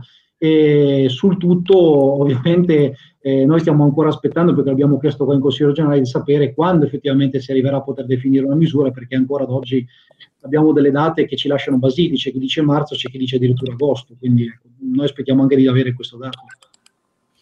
Uh, però non ho capito se in qualche maniera voi vi farete parte attiva per uh, proporre qualcosa. Uh, lo avevamo visto per esempio che per la legge 5 era stata principalmente un'iniziativa consigliare più che un disegno di legge della maggioranza e poi mano a mano invece le competenze vi sono state in qualche modo sottratte. No, non credo, anche perché la legge 8 in realtà, allora la legge 5 nasce effettivamente più che con iniziativa di consiglio, anzi in realtà la legge 5 effettivamente è di consiglio, ma è stata una legge che, come dire, è stata fatta con tutta l'urgenza del caso quando si cominciava a avere eh, sen- no, sentore, quando si era nel pieno della pandemia, ma senza avere riferimenti precisi, quindi sono fatti dei micro interventi per dire primi, le prime centinaia di migliaia di euro per quanto riguardava il, um, chiamiamolo il buono spesa, ecco, eh, qualche intervento sulla scuola, qualche intervento su alcune mh, piccole aziende, ma proprio erano proprio solo l'inizio delle, degli interventi. In realtà invece la legge 8 è frutto di un lavoro che, mh, come dire, ha visto tut, quasi tutti i gruppi consigliari eh, impegnati e che, eh, ricordiamolo, eh, viveva sulla base del fatto che nessuno dei gruppi consigliari rappresentanti di consiglio mettesse il proprio veto, quindi in realtà è frutto di tutte le forze politiche, della buona volontà di tutte le forze politiche in quel momento, quindi eh, in realtà è una legge effettivamente di consiglio quella che è nata, eh, che ha trovato un equilibrio, poi è stato modificato con la legge 9, che è stato un intervento legislativo successivo, ricordiamo per i famosi 150 mila euro dei comuni, però insomma è stato anche quello un, un percorso di concertazione abbastanza importante. Ecco, la trattengo ancora un secondo per leggere un comunicato che è arrivato in questo momento. Allora, in questa maratona si è eh, rilevata la totale e assoluta assenza di componenti della maggioranza regionale. Eh, perché? Perché questo pomeriggio hanno fatto una serie di incontri dedicati proprio a questa problematica dello sci. Esce ora una nota che dice eh, che ehm, sono stati immediatamente convocati i rappresentanti degli impianti a fune e dei sindacati di categoria a Palazzo regionale. L'incontro aveva l'obiettivo di definire assieme alla parte datoriale, quindi la società degli impianti e i rappresentanti dei lavoratori, il percorso da portare avanti in maniera congiunta per dare una risposta urgente e concreta nei confronti dei lavoratori stagionali degli impianti a fune e di tutto il comparto turistico invernale. Porteremo questa esigenza già in queste ore al tavolo di lavoro prontamente avviato dal Ministro del Turismo Garavaglia e dal Ministro Gelmini. Eh, quindi Garavaglia, eh, che dovrebbe essere Ministro vostro, Manfrin, eh, se non mi errata? Confermo. Perfetto. E, e quindi farete anche voi pressing nei confronti del Ministro? Noi col Ministro in realtà ci siamo già mossi prima e quindi non posso ancora ovviamente dirvi quelli che sono gli esiti, ma eh, fin dal primo momento in cui c'è stata la nomina ci siamo immediatamente attivati per segnalare quella che è la situazione della Valle d'Aosta e per eh, definire quella che è una linea di interventi. Quindi da questo, da questo confronto che eh, sta avvenendo anche in questi, in questi minuti, eh, chiaramente uscirà anche una, eh, quello che è la nostra, la nostra direzione, quello che è il nostro la nostra idea appunto e quello che sono, come dire, quello che auspichiamo anche per il futuro una volta che il governo avrà la pienezza dei poteri. Grazie Manfring, la lasciamo ai suoi altri impegni e le auguriamo una buona serata. Grazie a voi, buona continuazione e buon lavoro. E intanto è tornato con noi Roberto Veggi. Finisco solo per dire che in buona sostanza al tavolo sarà eh, portata la richiesta di un'immediata risposta eh, ai danni delle società di impianti fune, ai maestri di sci, ai bar, ai ristoratori e dei rifugi alpini. Eh, quindi eccoci qua con tutto il, il comprensorio Monterosa Ski, eh, Piemontese e eh, Valdostano. Eh, dicevo prima a Roberto Veggi che ehm, abbiamo sentito prima di lui l'amministratore delegato della Vigezzo and Friends, cioè della piana di Vigezzo, che ha aperto oggi i propri impianti a prescindere. Allora facciamo un rapido giro di tavolo. Abbiamo già chiesto a Grivon e a Chanou eh, com'è la situazione da loro. Eh, Veggi, eh, ci dica com'è ad Alagna. Sì, buonasera. Eh, da noi la situazione è, è, particolarmente triste, nel senso che noi ieri eravamo veramente pronti per partire, eh, quindi oggi le piste erano tirate nel modo migliore, gli impianti erano pronti e quindi noi avremmo aperto oggi tutto il comprensorio alagnese e anche la stazione più piccola di Scopello. E invece appunto questa doccia fredda di ieri sera ci ha un po' ci ha un po' rammaricati, ecco, perché nella realtà il problema non è tanto eh, il concetto di aprire o non aprire, perché è effettivamente comprensibile anche eh, la necessità del Ministro della Salute di non far aprire gli impianti di sci. Diciamo che le modalità sono, tra virgolette, vergognose, perché non, non credo che lui abbia scoperto eh, ieri sera alle sei e un quarto che noi non avremmo potuto aprire eh, gli impianti, quindi penso che sia stata una leggerezza, forse una non, non capacità di comprendere cosa c'è dietro all'apertura di impianti di sci come i nostri, che non si può arrivare a 4 ore, 5 ore dall'apertura a dire che abbiamo scherzato e quindi non si apre. Ma voi come mai non vi siete ribellati? Come mai non avete fatto come la piana di eh, Vigezzo e avete aperto comunque? non so perché siamo ancora fedeli a questa Repubblica, penso e cerchiamo di rispettare le regole, anche se non le condividiamo per nulla, quindi eh, quindi non abbiamo ritenuto opportuno infilarci in un problema di questo tipo. La piana di Vigezzo ha aperto, ma ha aperto per, per mezza mattinata, dopodiché comunque non è stato, penso, neanche tanto piacevole per gli sciatori, perché che sappia io, c'erano comunque i carabinieri che sono andati a verbalizzare, a chiedere, poi è arrivata la, il contatto diretto da Roma per far chiudere. Cioè, diciamo che le cose, come sempre, vanno programmate e vanno fatte con coscienza. La coscienza che è quella che è mancata in questa situazione da parte di Roma. Alessandro Giro, com'è su nella testa più festa di valle della valle dell'Is? Beh, insomma, una bella doccia fredda, una bella doccia fredda per il nostro comprensorio, per il nostro Monterosa, eh, soprattutto eh, stupiti eh, in quanto eh, rappresentanti delle istituzioni di questa mancanza di rispetto proprio da chi ci governa eh, per mancanza di rispetto e di serietà intendo proprio il fatto che a quattro ore dall'apertura degli impianti è arrivata questa doccia freddissima che ci ha, che ci ha lasciato senza parole. Eh, è chiaro che ormai la montagna sta vivendo, sta vivendo una crisi che, che, che non, ha, non, ha, precedenti dal dopoguerra. Eh, siamo preoccupati, siamo molto molto preoccupati per quello che è l'esito di questa stagione, ma non solo, di quello che sarà poi il futuro della montagna. Io sono convinto che la montagna eh, non molla perché la gente di montagna non molla, è seria e affronta le, le, tu, tu, tutte le sfide che gli vengono, gli vengono insomma propinate in modo serio. Ci si aspettava altrettanta serietà. Ci si aspettava serietà, ma eh, d'altra parte forse non c'è stata in tutti questi mesi una reazione coesa, forte e determinata della montagna? Ma io credo che proprio perché la gente di montagna è abituata a rispettare le regole. Prima ha chiesto al collega Reggi come mai noi qui non abbiamo fatto come altre stazioni di sci e ci siamo lanciati in una protesta. Ma perché la gente di montagna è seria noi non, non facciamo le proteste gratuite, non aderiamo alle, alle pagliacciate, viceversa lavoriamo, creiamo, creiamo indotto, creiamo turismo, cerchiamo di sopravvivere. La montagna oggi vive di, di, di turismo, eh, la favola di Heidi e le quattro caprette è ormai lontana.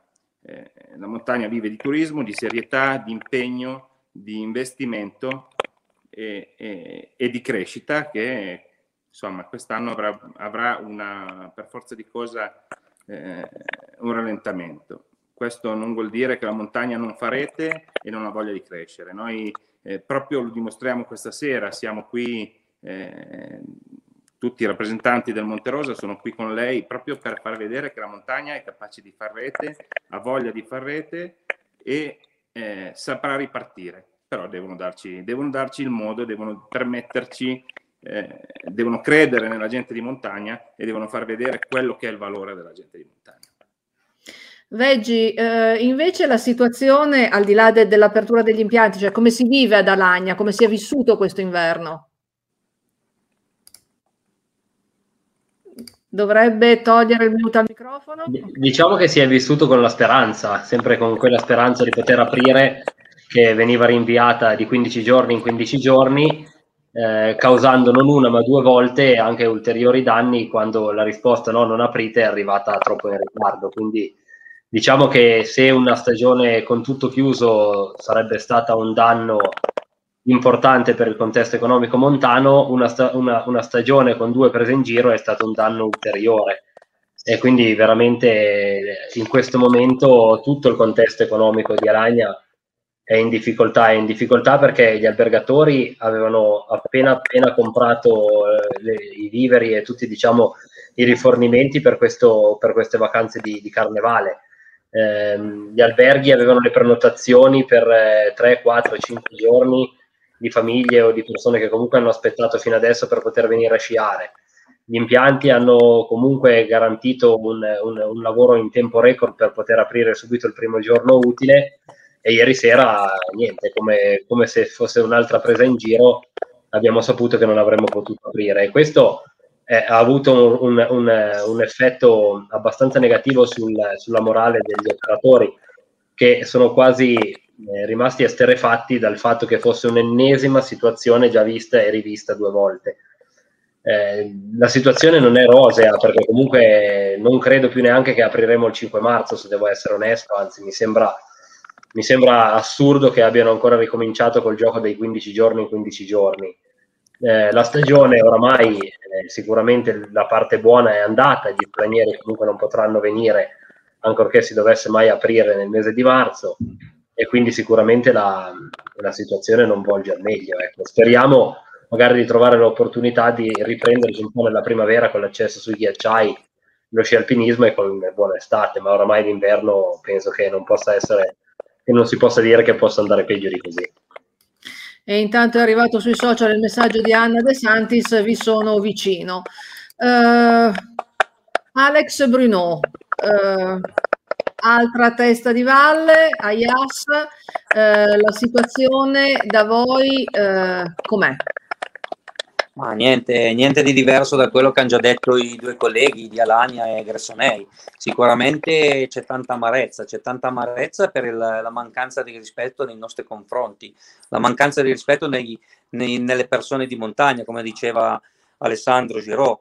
Eh, questo giochino purtroppo noi lo, l'abbiamo subito da novembre, è sempre stata una presa in giro dal primo giorno. Adesso iniziano a essere tutti veramente stufi, amareggiati e quello che prima pensavamo che ci abbiano preso in giro fino ad oggi, oggi abbiamo avuto la riprova. Pensare che venga comunicato a meno di 24 ore dall'apertura di un impianto la, la chiusura è una cosa folle. Anche da noi molti erano pronti a ripartire, c'era di nuovo un po' di entusiasmo, gli operatori, soprattutto bar, ristoranti, così avevano fatto i carichi, quindi questo andrà a influire ancora in modo peggiorativo sulla situazione economica che stiamo vivendo. Se prima perlomeno non avevamo incassato, in questo momento abbiamo persone che ad- hanno dovuto spendere soldi con la speranza di poter ripartire e adesso avranno i magazzini pieni. Questo anche sarà una cosa eh, molto difficile da spiegare, questa mancanza di rispetto assoluta nei confronti di tutti. L'altra cosa che invece abbiamo segnalato giustamente prima, sempre il collega Giraud, è quella, quella rete che si sta creando questa rete che si sta creando molto forte sul gruppo del Monterosa. Alagna, Gressonei, Brusson, Champorchet, eh, Gressonei Saint-Jean e la Trinité, adesso anche col collega Veggi, stiamo veramente creando un gruppo di lavoro importante e coeso, con, in, eh, con alla base tutto quello che è l'amore per il Monterosa e tutto quello che si può cercare di fare per il meglio del nostro bellissimo comprensorio. Ecco. E intanto è arrivato un altro messaggio di solidarietà da Giampiero Massa che dice piena solidarietà a Roma vivono in un altro mondo e c'è Giro che dice effettivamente è così. Uh, stiamo perdendo, no, allora vediamo se abbiamo di nuovo Alio, no, Alio ci sente? No? Allora vediamo se eh, riesce a ricollegarsi. Ok, adesso lo vediamo. Sì? Buonasera Lio, lei ci sente? Aspetta. No. Noi la sentiamo. La vediamo un po' okay. statico. È un problema con la linea. Eh sì. Non abbiamo la connessione per... come nelle belle città o come a Roma, ecco. La connessione ok, adesso vi vedo e vi sento. Va bene, allora sento. ci dice com'è la situazione da lei, lei è il sindaco di Gressoney Saint-Jean. La situazione è critica come, come negli altri comuni che hanno, che hanno parlato i miei colleghi, diciamo, si aspettava tutti una ripartenza col 15 di febbraio è stata veramente una doccia fredda eh, aver ricevuto questa notizia 12 ore prima dell'apertura senza un preavviso. Eh, noi avremmo dovuto aprire il 18 con il comprensore della Monterosa, eh, tanti alberghi, tanti ristoranti, tanti esercizi avevano fatto scorte eh, con, gro- con grandi sforzi per poter riaprire, però adesso ci troviamo in una situazione di crisi, l'ennesima, perché se si pensa che da dicembre ad oggi sono stati sei rinvii, adesso questo rinvio ulteriore 5 di marzo ormai è stato proprio l'ultimo colpo per, che ci ha dato che ci è stato inflitto via l'economia locale sicuramente è in crisi e non sappiamo veramente come ne usciremo perché anche di ristori li sentiamo parlare, parlare però alla fine no, non, non, non sono mai stati messi in atto. Quindi speriamo che adesso come governo pensino veramente a questi ristori perché questa è una presa in giro di, di chiudere così senza un preavviso e quindi auspichiamo veramente che a livello anche regionale i nostri rappresentanti a Roma si facciano sentire. Ecco, rappresentanti regionali che eh, noi abbiamo, ma abbiamo anche uno statuto di autonomia. Veggi, eh, la regione Piemonte per le stazioni sciistiche eh, e per le stazioni turistiche piemontesi può fare qualcosa? Ha fatto qualcosa? Microfono da rendere attivo. Per ora la Regione Piemonte ci è stata dietro nel darci tutte le informazioni, nel sostenerci un attimo nella programmazione. Con ieri, eh, non so se avete visto anche su Facebook, il Presidente Cirio ha evidenziato il fatto che condivido in pieno che adesso sarebbe il caso di non parlare più solo di ristori, ma di parlare anche di ristoro dei danni causati. Quindi va bene chiudere perché c'è un virus e di conseguenza il avere un ristoro perché devo tenere chiuso. Diverso è dover spendere dei soldi perché c'è dell'incompetenza e questa incompetenza porta a delle perdite di denaro che devono essere rimborsate come un danno subito e non solo come un ristoro. Quindi eh, nella realtà la Regione Piemonte emetterà sicuramente dei, del sostegno alle imprese come ha già fatto nel, nella, prima, nella prima e nella seconda ondata, nella prima ondata, quindi tutte le imprese da noi un, mini, un, piccolo, un piccolo ristoro oltre a quello nazionale emesso dalla Regione Piemonte è stato ricevuto eh, diciamo che non sono le cifre che, che, possono permettere a un'impresa di stare in piedi, tuttavia sono un aiuto e quindi per, si pensa che anche in questa fase la Regione Piemonte aiuterà di nuovo le imprese e di conseguenza anche la società degli impianti. Allora, facciamo un rapido giro partendo da Danilo Grivon. Eh, secondo lei, quindi, a questo punto la politica regionale e nazionale cosa deve fare? Eh, cosa deve fare? Deve riconoscere uno stato di gravissima crisi eh, per, per, le aziende, per la situazione particolare delle montagne, perché eh, parlavamo prima di sci di discesa, di impianti, ma non dimentichiamo, come abbiamo già evidenziato, tutto l'indotto. L'indotto vuol dire eh, complessivamente tutti i settori economici che trasversalmente afferiscono alla, alla al, al turismo, eh, che hanno delle ricadute negative pesantissime. Prima mi chiedeva una percentuale di calo di fatturato, ma in, inimmaginabile, nel senso che per alcuni magari è un 90, per alcuni un 80, un 70, ma degli ordini di grandezza terrificanti.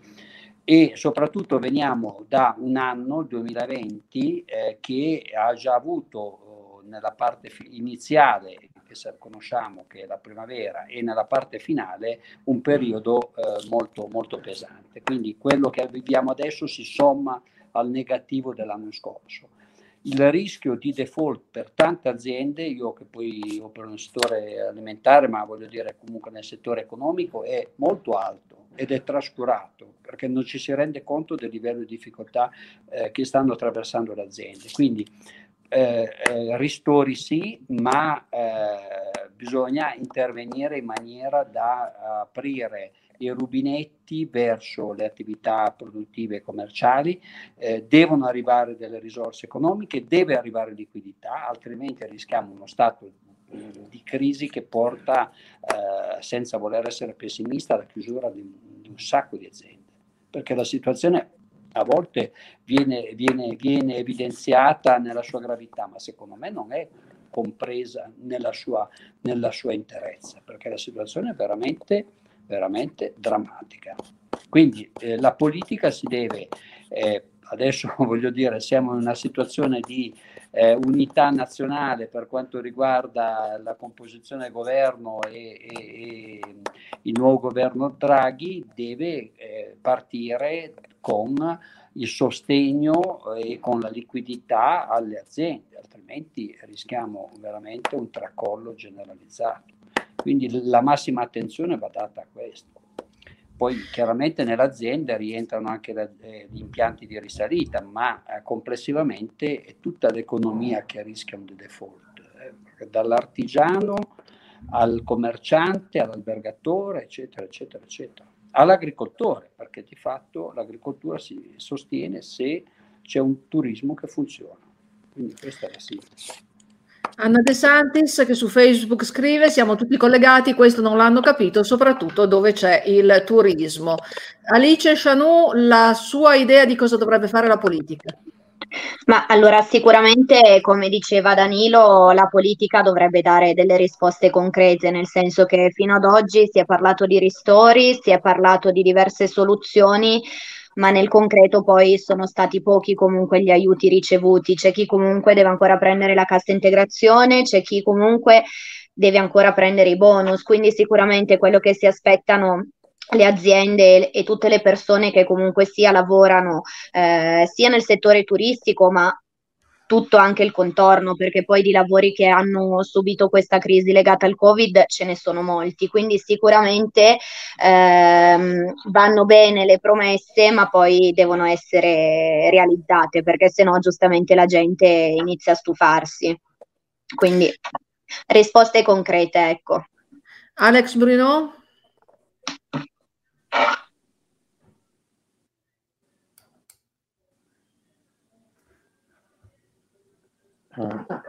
Ah. Non... No? No, ci Eh, sono. vabbè. Ok. Sì, sì, è attaccato. No, niente, come diceva, risposte concrete. Ad oggi non abbiamo visto nulla.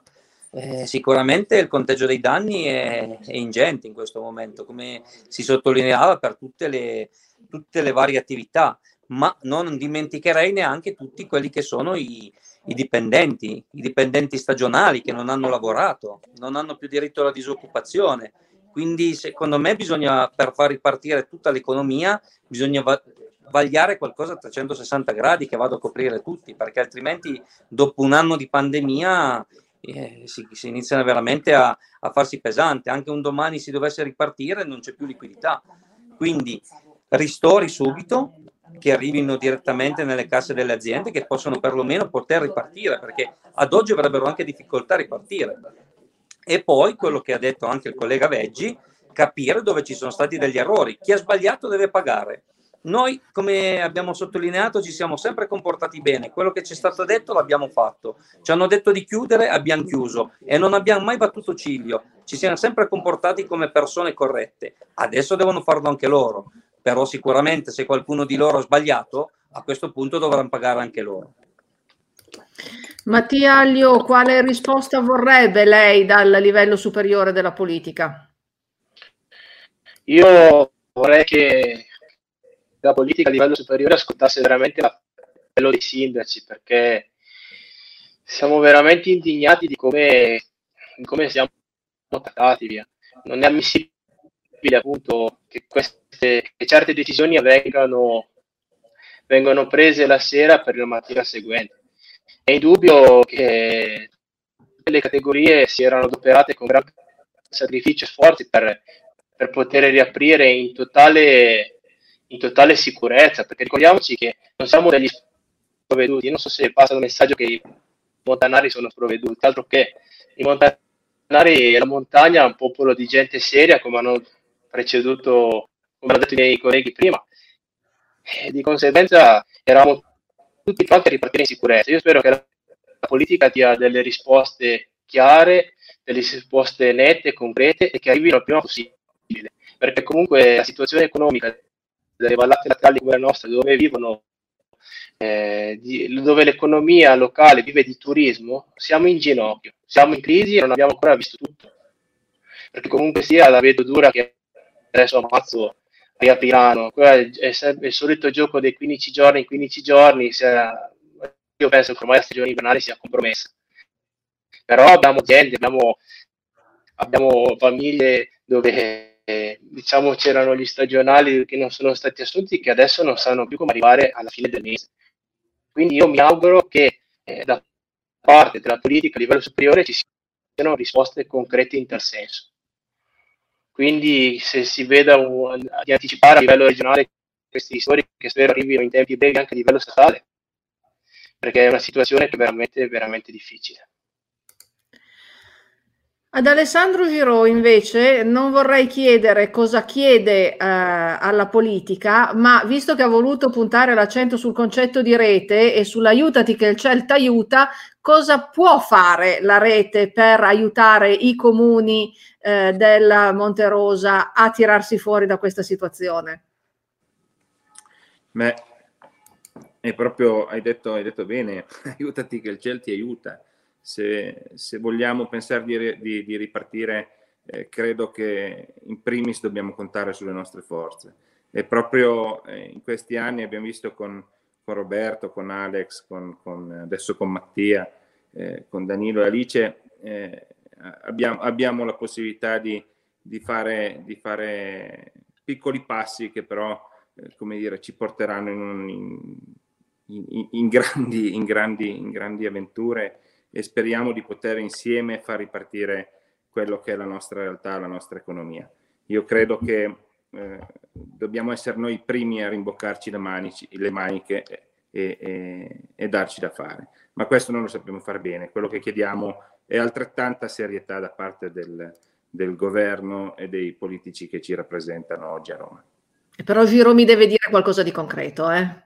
Non Ma mi guardi, il, noi quello che possiamo fare oggi è dei piccoli aiuti nei confronti, lo stiamo già facendo eh, nei confronti del, del, degli albergatori e del, non so se ha potuto leggere anche eh, in questi giorni sul sito, sui siti dei comuni, stiamo dando dei piccoli aiuti, parliamo proprio dei piccoli aiuti, quello che possiamo fare nei confronti di albergatori e esercenti con dei piccoli contributi per poter far ripartire, eh, o meglio, più che far ripartire, per dare un piccolo aiuto economico alle loro aziende. Un'altra, un'altra cosa che abbiamo messo in atto è un, una scontistica su, sul, sulla Tari che è stata fatta già con la chiusura del 2020, insomma piccole manovre eh, come dire, per aiutare queste persone che ormai sono sei mesi che non, che non lavorano e non hanno uno stipendio. E invece per Veggi che cosa vuol dire rete? Beh, la rete è quella che negli anni abbiamo iniziato a costruire con Ale e adesso con gli altri sindaci c'è quella di individuare un obiettivo comune da raggiungere. Secondo me questo è l'elemento effettivamente, eh, effettivamente prioritario, quindi che questa situazione di difficoltà riesca a far guardare un po' al di là del semplice sci, eh, che riesca a far capire, eh, magari che a dare lo stimolo più che a far capire, a dare lo stimolo per spingere verso prodotti turistici che magari un po' seduti per la comodità di avere gli sciatori senza fare tanta fatica, erano stati dimenticati. La montagna eh, in generale, ma il Monte Rosa in particolare, è, un, è, un, è, uno scrigno di natura e di cultura che è sic- sicuramente unico a livello alpino, ha un, un connubio tra ambiente, territorio e cultura valser che nessun altro può mettere sul mercato come possiamo metterlo noi. Quindi per me fare rete, quello che abbiamo già iniziato a fare, che continuiamo a fare, è proprio quello di individuare questi obiettivi comuni per riuscire a raggiungere una diversificazione dell'offerta e comunque anche in momenti di difficoltà come questi eh, avere sempre una, un piano B su cui appoggiarsi. Eh, e poi fare rete significa aiutarsi, significa eh, darsi una mano, fare promozione insieme, eh, creare, eh, nel nostro caso, creare una, un, un, un, senso di comunità che negli anni era un po' andato perso. Eh, le, scuole di Aragna con quelle di, di Gressonella Trinité ogni anno si incontrano e passano delle giornate insieme, sia all'asilo che alle elementari, proprio per creare nella vera e nella, nella sostanza, quindi in verità questa rete e non solo sulla carta, quindi crescere insieme come amici sin da quando si è bambini per poter lavorare insieme quando poi si sarà grandi. Grazie mille, grazie ai sindaci del Monte Rosa. Non so se c'è qualcuno che vuole aggiungere qualcosa, se no vi saluterei. Va bene, grazie, arrivederci grazie a tutti. Grazie a voi, buona serata e buon lavoro. Grazie, grazie buona serata. Buona serata. Buona serata. E invece ci ha raggiunti eh, sul filo di lana Erika Ghisciarda, capogruppo del progetto civico progressista in eh, Consiglio Valle. Eh, sul filo di lana, perché mano a mano spostavamo questo collegamento, c'era una riunione di maggioranza, una riunione di maggioranza eh, che era dovuta eh, anche a confrontarsi su questa problematica emersa ieri sera. Eh, Ghisciarda, ci racconti?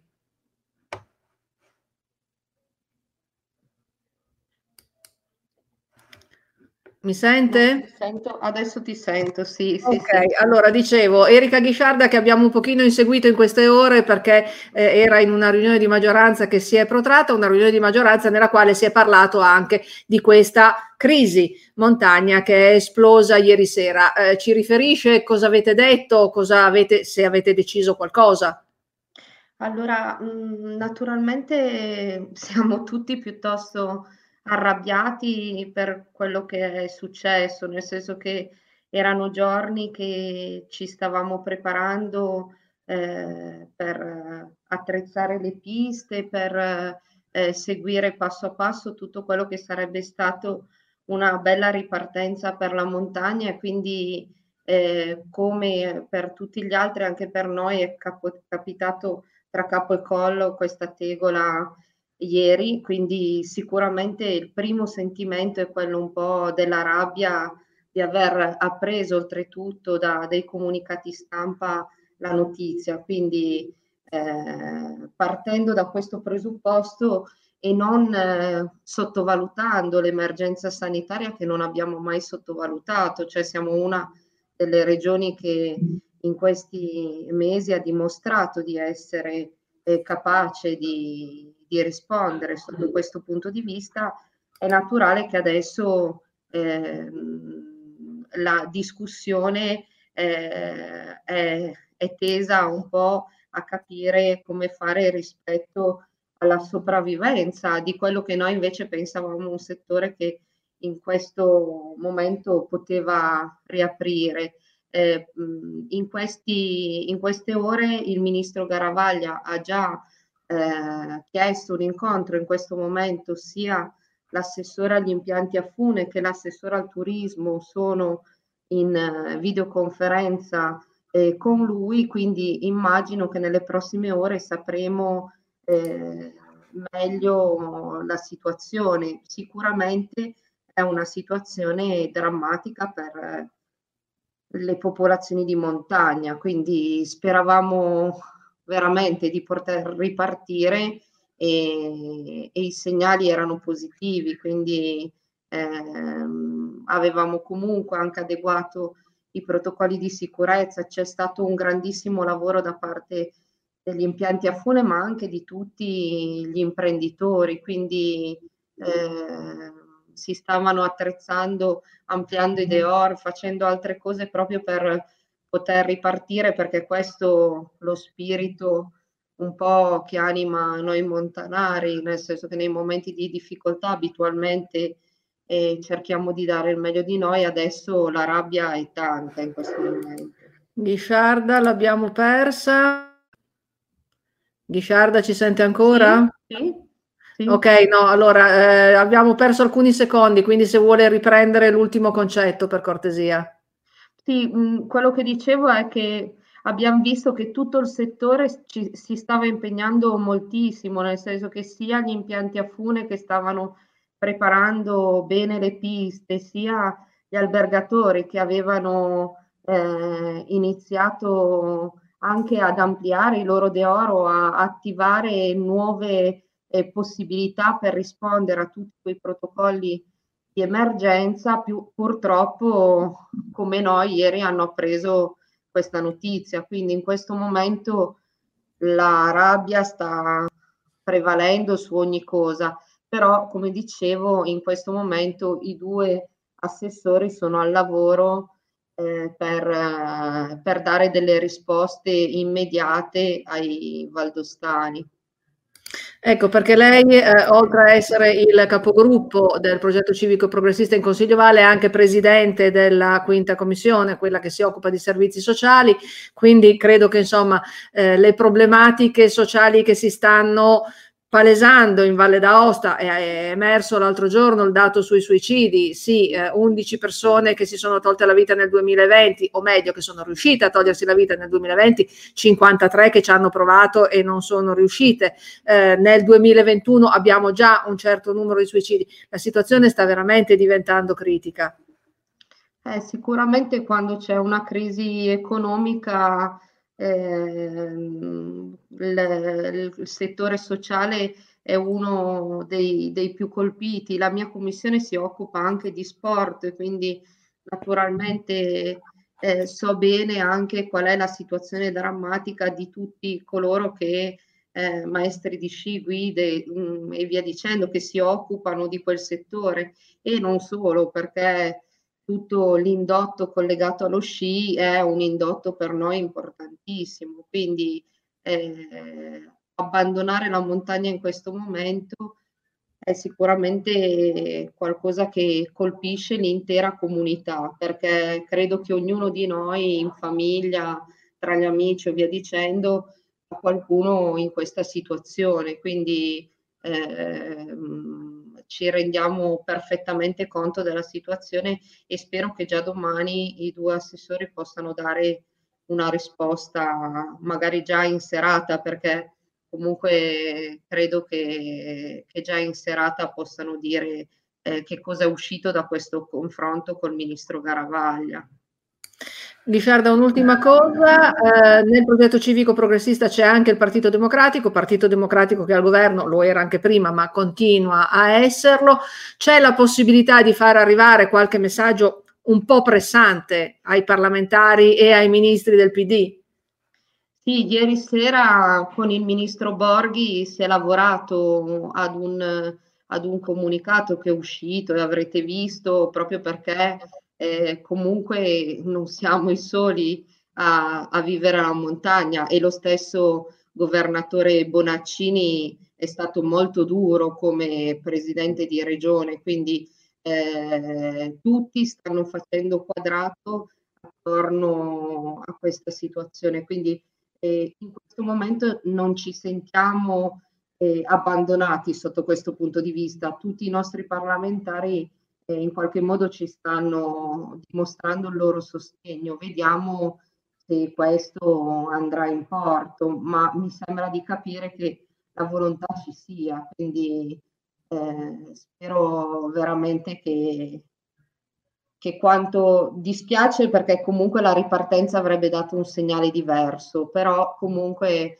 eh, non possiamo sottovalutare l'emergenza sanitaria se è così grave come ci è stata detta dal, dal CTS, quindi eh, naturalmente non siamo dei medici e quindi eh, gli sforzi dei valdostani stavano dimostrando di essere stati veramente eh, molto bravi, quindi mh, ci, ci, dispiace ancora di più perché veramente i dati in Valle d'Aosta in questo momento erano confortanti e la vaccinazione sta procedendo bene, quindi eh, sotto questo punto di vista eh, eravamo attrezzati in maniera positiva.